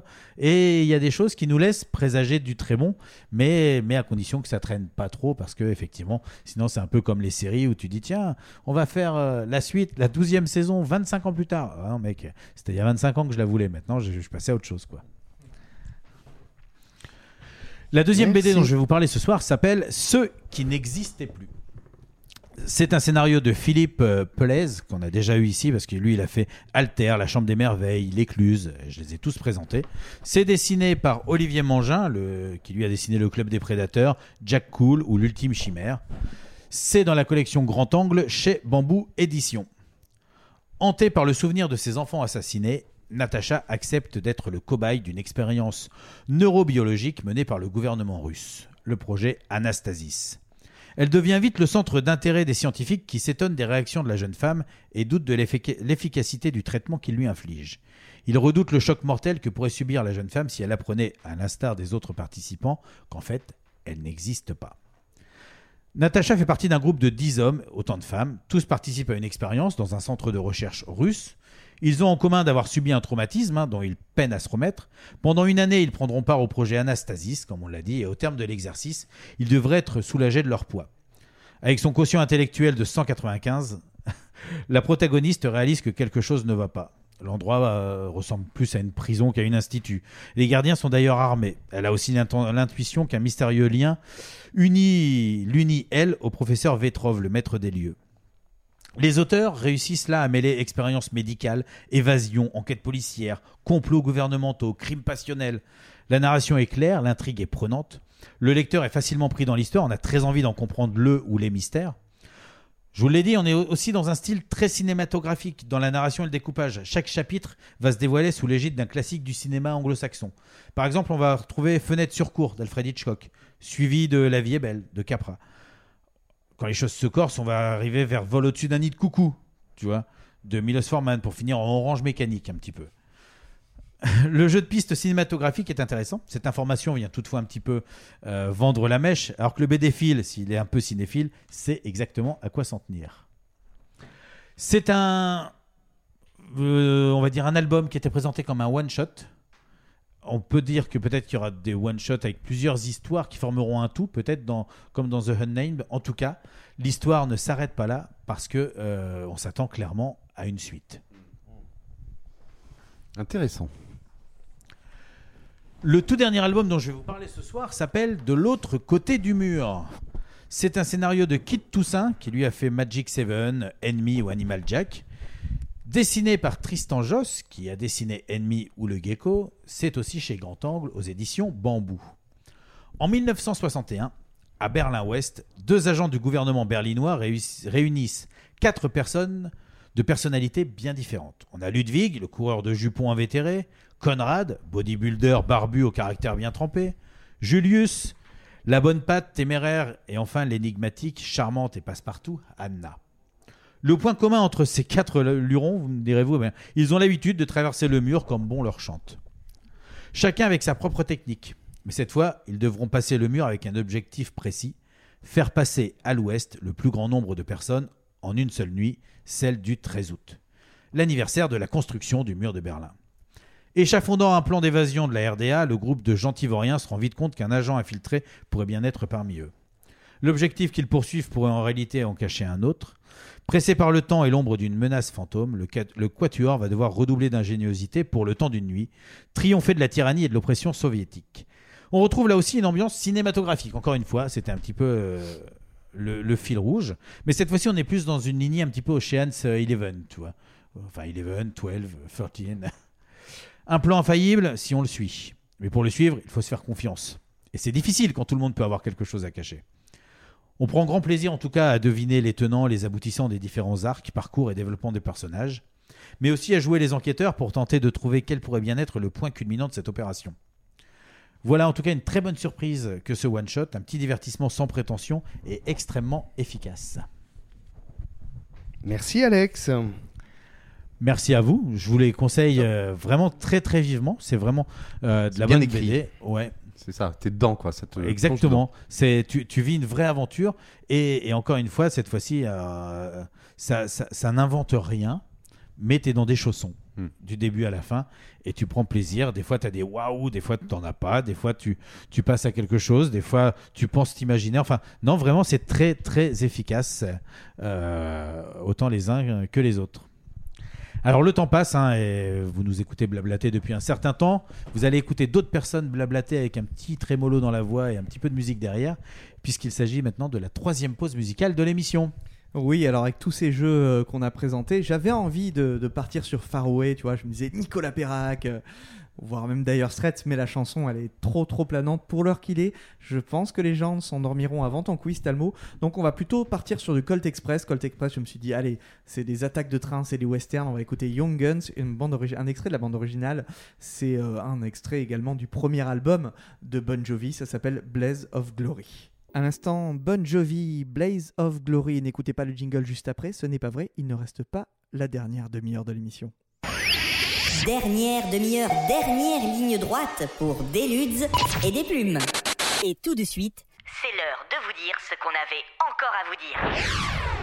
Toujours dans des luttes et des plumes, effectivement, euh, le temps passe, on a beaucoup blablaté, on a un petit peu mordu sur le tempo de, de Talmo. On espère qu'il pourra nous parler quand même de Roger Corman. On va voir, en tout cas, euh, la dernière partie. Le temps euh, qu'il reste est à toi. Tu as la question Qu'écoutais-je? Tu as la réponse Qu'entendis-je Tu as le mot Couis-je Tu as le mot Couis-je T'as le mot Quiz T'as le mot Quiz Attention, la consommation régulière de LSD et d'alcool artisanal peuvent entraîner des situations gênantes. Si vous en êtes témoin, n'intervenez pas. Enregistrez la scène et envoyez-nous tout ça, on pourra toujours en faire un jingle. Salut, je suis Troy McClure. Vous vous souviendrez peut-être de moi dans des kiosques d'information automatisés tels que Bienvenue à l'aéroport de Springfield ou des films comme Vol au-dessus d'un nid de coucou, Massacre à la poinçonneuse, La rouée vers l'ouest du chariot de feu, David contre Super Goliath. Vous reconnaissez tous bien sûr ce sympathique personnage des Simpsons qui présente des vidéos pédagogiques pourries ou des films d'entreprise ringards. C'est l'archétype des acteurs américains passés à côté de la célébrité, qui tournent dans des films direct ou VHS, puis après direct ou DVD. La face cachée du glamour, le dessous du tapis rouge. Celui qui aimerait qu'on l'interviewe, que les journalistes le harcèlent, mais dont on ne se souvient plus très bien. Deludes et ce quiz rendent hommage aujourd'hui à ces acteurs du cinéma bis, ces réalisateurs et producteurs dans le sillage du numéro spécial de l'écran fantastique consacré à l'immense Roger Corman. Mais d'où vient ce personnage qu'est Troy McClure Et ceci est ma première question. S'agit-il de Phil Hartman, la première voix originale du personnage, acteur improbable et créateur du personnage de Pee Wee Herman, assassiné par sa propre femme en 1998 Ou s'agit-il de la contraction de Troy Donahue et Doug McClure, que vous aurez probablement déjà vu dans Manimal, Les Nouvelles Aventures de Zorro, Docteur Alien ou Terminal Force? Ou s'agit-il encore d'un protagoniste de Un poisson nommé Selma, sacré meilleur épisode des Simpsons Ou est-ce le père de Richard Dean Anderson, MacGyver, et David Boreanaz de Angel, Lequel de ces quatre euh, est l'inspiration du personnage de Troy McClure dans Les Simpsons? Phil Hartman, l'acteur improbable assassiné par sa femme? La contraction de Troy Donahue et Doug McClure, Manimal et Zorro? Ouais, ça me parle, ça. Ouais, c'est ça. Eh bien, en fait, ce sont les quatre. Vous n'êtes pas habitués à mes quiz multi-réponses. Mais oui, mais oui, mais oui. Piège C'est un hommage. Alors, il est impossible de parler de Troy sans évoquer l'épineuse question des mockbusters. Mais savez-vous seulement ce qu'est un mockbuster? Aucune idée. Est-ce qu'un film qui copie lamentablement les pochettes à succès Est-ce que c'est un film qui copie lamentablement les histoires à succès aussi, mais toujours à la marge du plagiat? Euh, Non, pas toujours en fait. C'est du plagiat. Par exemple, Matrix, Equilibrium, tu vois. Ou est-ce un film copiant le titre de film à succès pourri, genre Atlantic Rim, Star Crash, Universal Soldiers ou Transmorphers? Ou est-ce que c'est un film dont le lancement précède généralement de quelques semaines le film principal, vous voyez? Moi, je dirais que c'est les quatre, Les encore une fois. quatre. Mais oui C'est The Asylum concept. c'est- exactement ça, c'est tout ça les mockbusters. C'est tout ce cinéma bis euh, qu'on va faire euh, euh, en exploitant évidemment euh, des grandes franchises. Le, le- le cinéma sale, quoi, en fait, un peu, non? C'est du cinéma très sale, véreux, pingre et libidineux bien souvent. Le snuff movie du DVD. Ce qui nous amène directement dans les bras fermes et avenants du cinéma d'exploitation. Un film d'exploitation, qu'est-ce que c'est? Ben, un peu tout ça aussi. C'est à la fois un film de genre qui s'inscrit directement dans les codes d'un genre spécifique, l'horreur, le film de héros noirs américains comme euh, euh, Dolomite ou Jackie Brown, euh, le film- New York. Shaft. le film de requin, le film de prison de femmes, le film de zombies, le film de ninja, de cannibale, ou de non- ninja zombie cannibale, si on trouve un scénariste assez hardi et ingénieux pour assumer ce genre de frivolité, ou si You Were Ball est disponible. Voilà, je pensais à lui aussi. Bon, sur le coup, les films d'exploitation et les mockbusters marchent auprès des fans, de ceux qui se trompent de salle et des grands-mères qui pensent offrir Titanic à leurs petits-enfants, alors qu'en réalité, mamie a acheté Titanic Odyssée 2012 chez Nose.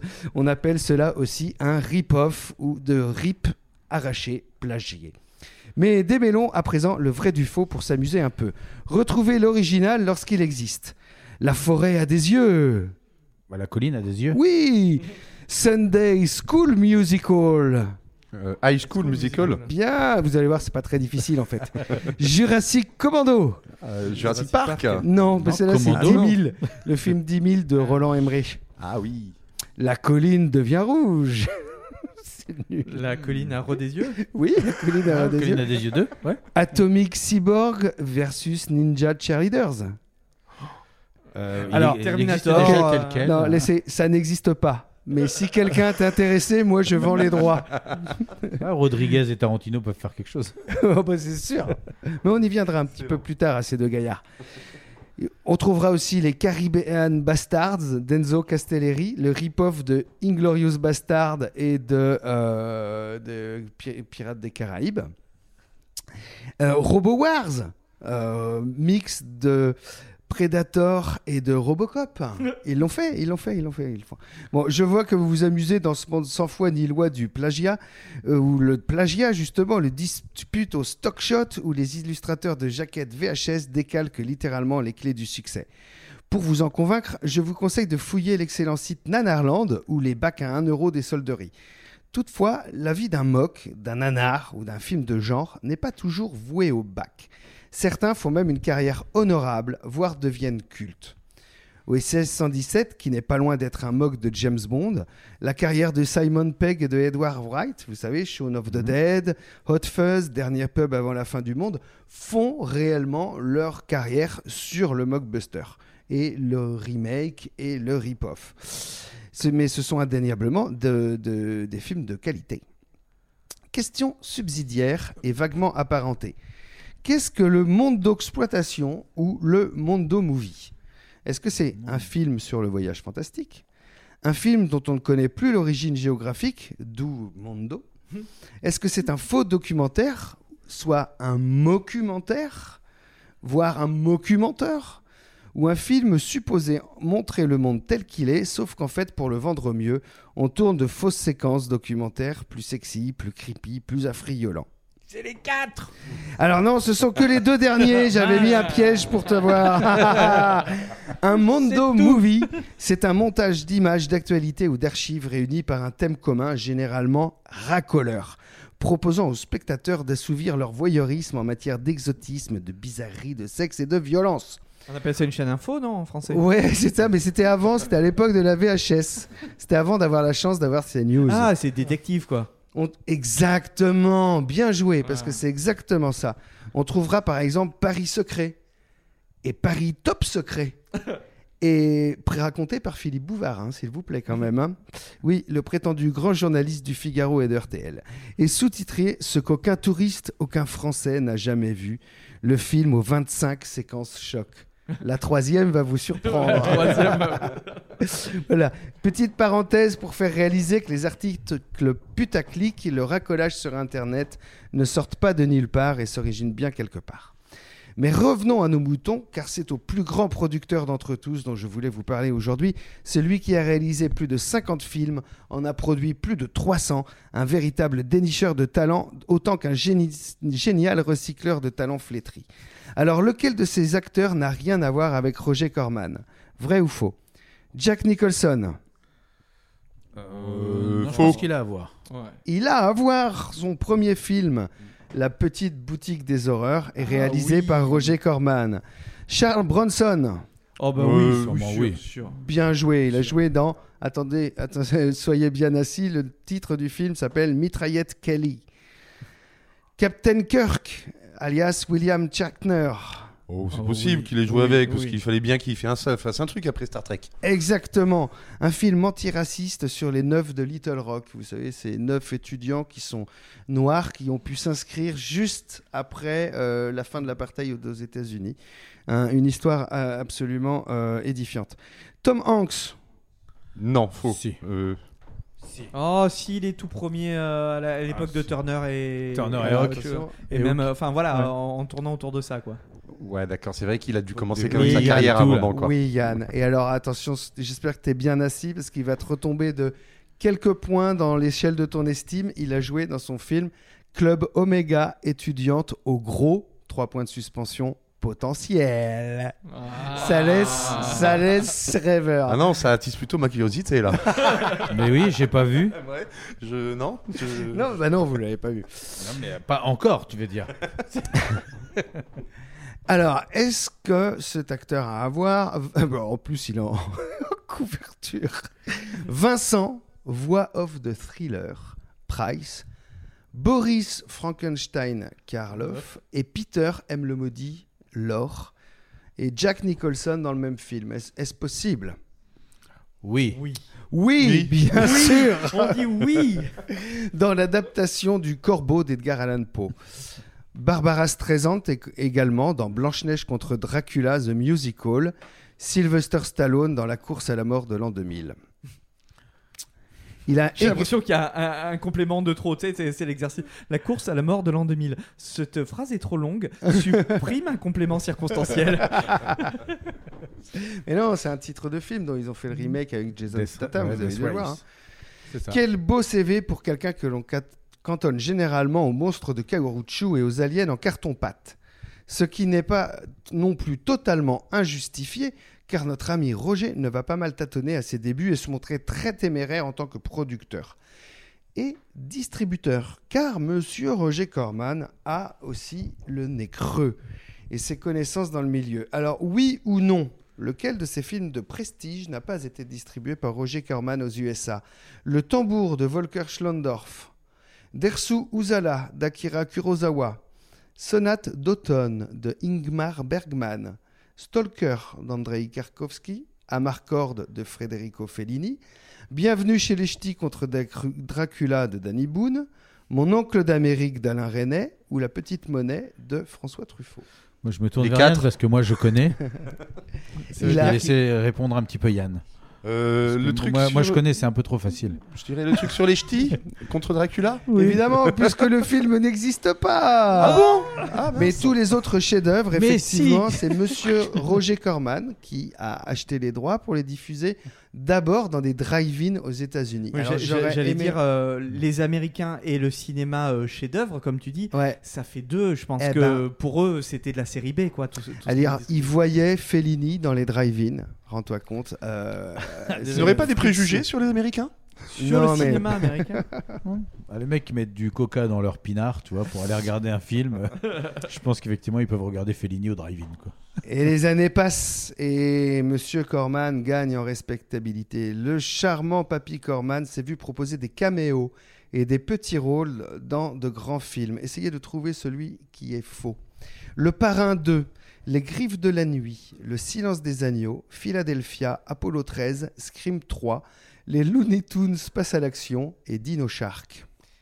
Alors, moi, Dans je- lequel n'a-il pas Vous pouvez joué répéter la question Ouais. Dans lequel il n'est pas apparu. Je le verrais plus dans Apollo 13 parrain. que dans Philadelphia, moi. Moi, je dirais Philadelphia. Le Parrain 2, Les Griffes de la Nuit, Le Silence des Agneaux, Philadelphia, Apollo 13, Scream 3, Les Looney Tunes face à l'action et Dino Shark. Parce Moi, que je Wes Craven, je suis Dino quasi- Shark. quasiment sûr qu'il y est. euh, Dino Shark, moi je dis. Le, Tu peux pas produire, réaliser, Philadelphia, moi je pense que c'est bon. Mais Philadelphia, moi, c'est par rapport au thème. Tom Hanks, d'accord, mais je le vois ok Eh dans ben. Apollo 13, ok, mais pas forcément dans Eh Philadelphia. ben, ben, ben, Tom Hanks qui l'aurait appelé, tu sais, Eh, souviens-toi quand on avait tourné ensemble là euh, Bah, c'est pour euh, ça qu'il est Fille dans- au gros potentiel C'est ça, C'est pour ça qu'il est dans. Apollo 13. Ouais, c'est ça.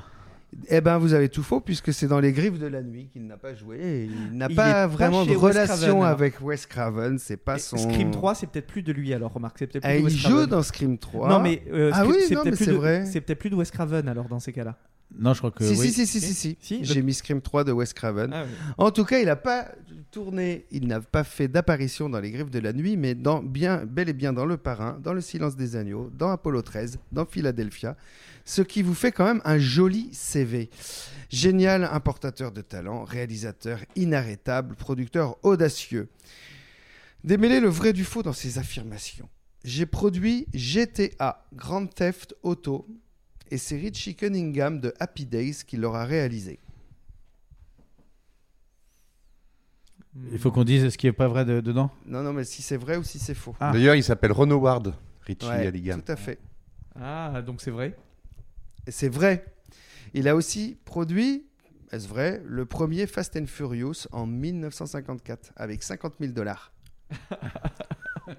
Des courses-poursuites à plus Non, de pas 60 50 000 dollars, km non. Si, mais ça s'appelle pas comme ça. Ça s'appelle pas Fast and Furious. Si, Ça si. s'appelle Vitesse et Furiosité. Non, non, il a Célérité, bel et bien Il a bel et bien produit cela. Alors là, vous vous dites que Talmo exagère comme toujours, et pourtant je vous ai dressé le portrait d'un cinéphile averti, une référence hollywoodienne qui s'est taillé une réputation de maître avec des craignos monsters comme l'alien concombre de It Conquered the World, ou des idées limites, limites, limites qui feront leur preuve plus tard, comme des vampires dans l'espace, des tortionnaires gothiques, des femmes gangsters sexy, et surtout des adolescents chromagnons. Et oui, oui, oui, c'est vrai, des teenagers, euh, teenage caveman. Teenage caveman. Voilà, exactement. Avec Robert Vaughn qu'on retrouvera dans le superbe Superman 3 que Damien sait si bien nous pitcher. Et c'est vrai que j'exagère un peu, mais j'ai aussi beaucoup de respect, beaucoup d'admiration pour ces ouvriers du cinéma capables de boucler un film avec 50 000 dollars, un costume de récup, la voiture du perchiste et les restes de bouffe du mariage du directeur de la photographie et une vague cousine de la famille de, De. Et puis qui sait, quelle peut être l'influence de ces films moyens, certes, mais nombreux, variés, audacieux sur les productions actuelles et les chefs-d'œuvre passés. Alors pour rendre hommage à l'immense Roger Corman, 97 ans, qui aura aussi bien fréquenté les drive-in de l'Arkansas que les escaliers de Cannes, les acteurs Nanar et les Scorsese, Nicholson, Coppola, celui qui aura su être le chaînon manquant entre la série B et le 7e art, c'est quelques mots. Le popcorn est le seul domaine de l'industrie cinématographique où, son- où l'on se soucie encore du bon goût. Merci beaucoup, Talmo. Talmo. Et Bravo, Talmo. Comme tu l'as dit, Roger Corman, euh, qui, qui fête ses combien tu dis? 97 ans. 97 ans. Qui a reçu une standing ovation à Cannes il y a 2-3 ans, quelque chose comme ça, ce qui est quand même euh, impressionnant, pour avoir fait des films de séries euh, improbables. De tout. De tout. De tout. Ouais. Exactement. Eh bien, merci beaucoup. Un vrai plaisir euh, de vous avoir retrouvé ce soir. Euh, merci à toi, Talmo. Merci Yann. Merci Damien. Merci à la technique euh, également, euh, la technique vidéo. Merci à Benoît. Nous, on va se donner rendez-vous dans 15 jours avec encore plein de choses à dire. On va se quitter comme d'habitude en musique en faisant des gros gros bisous et on vous dit à très vite. Ciao, bye. Et je pense qu'on a tellement parlé ce soir que on va vous laisser avec la suite de vos programmes préférés ou que vous nous écoutiez sur quelques radios que vous nous écoutiez. Et on se dit à dans 15 jours de toute manière. Parfait.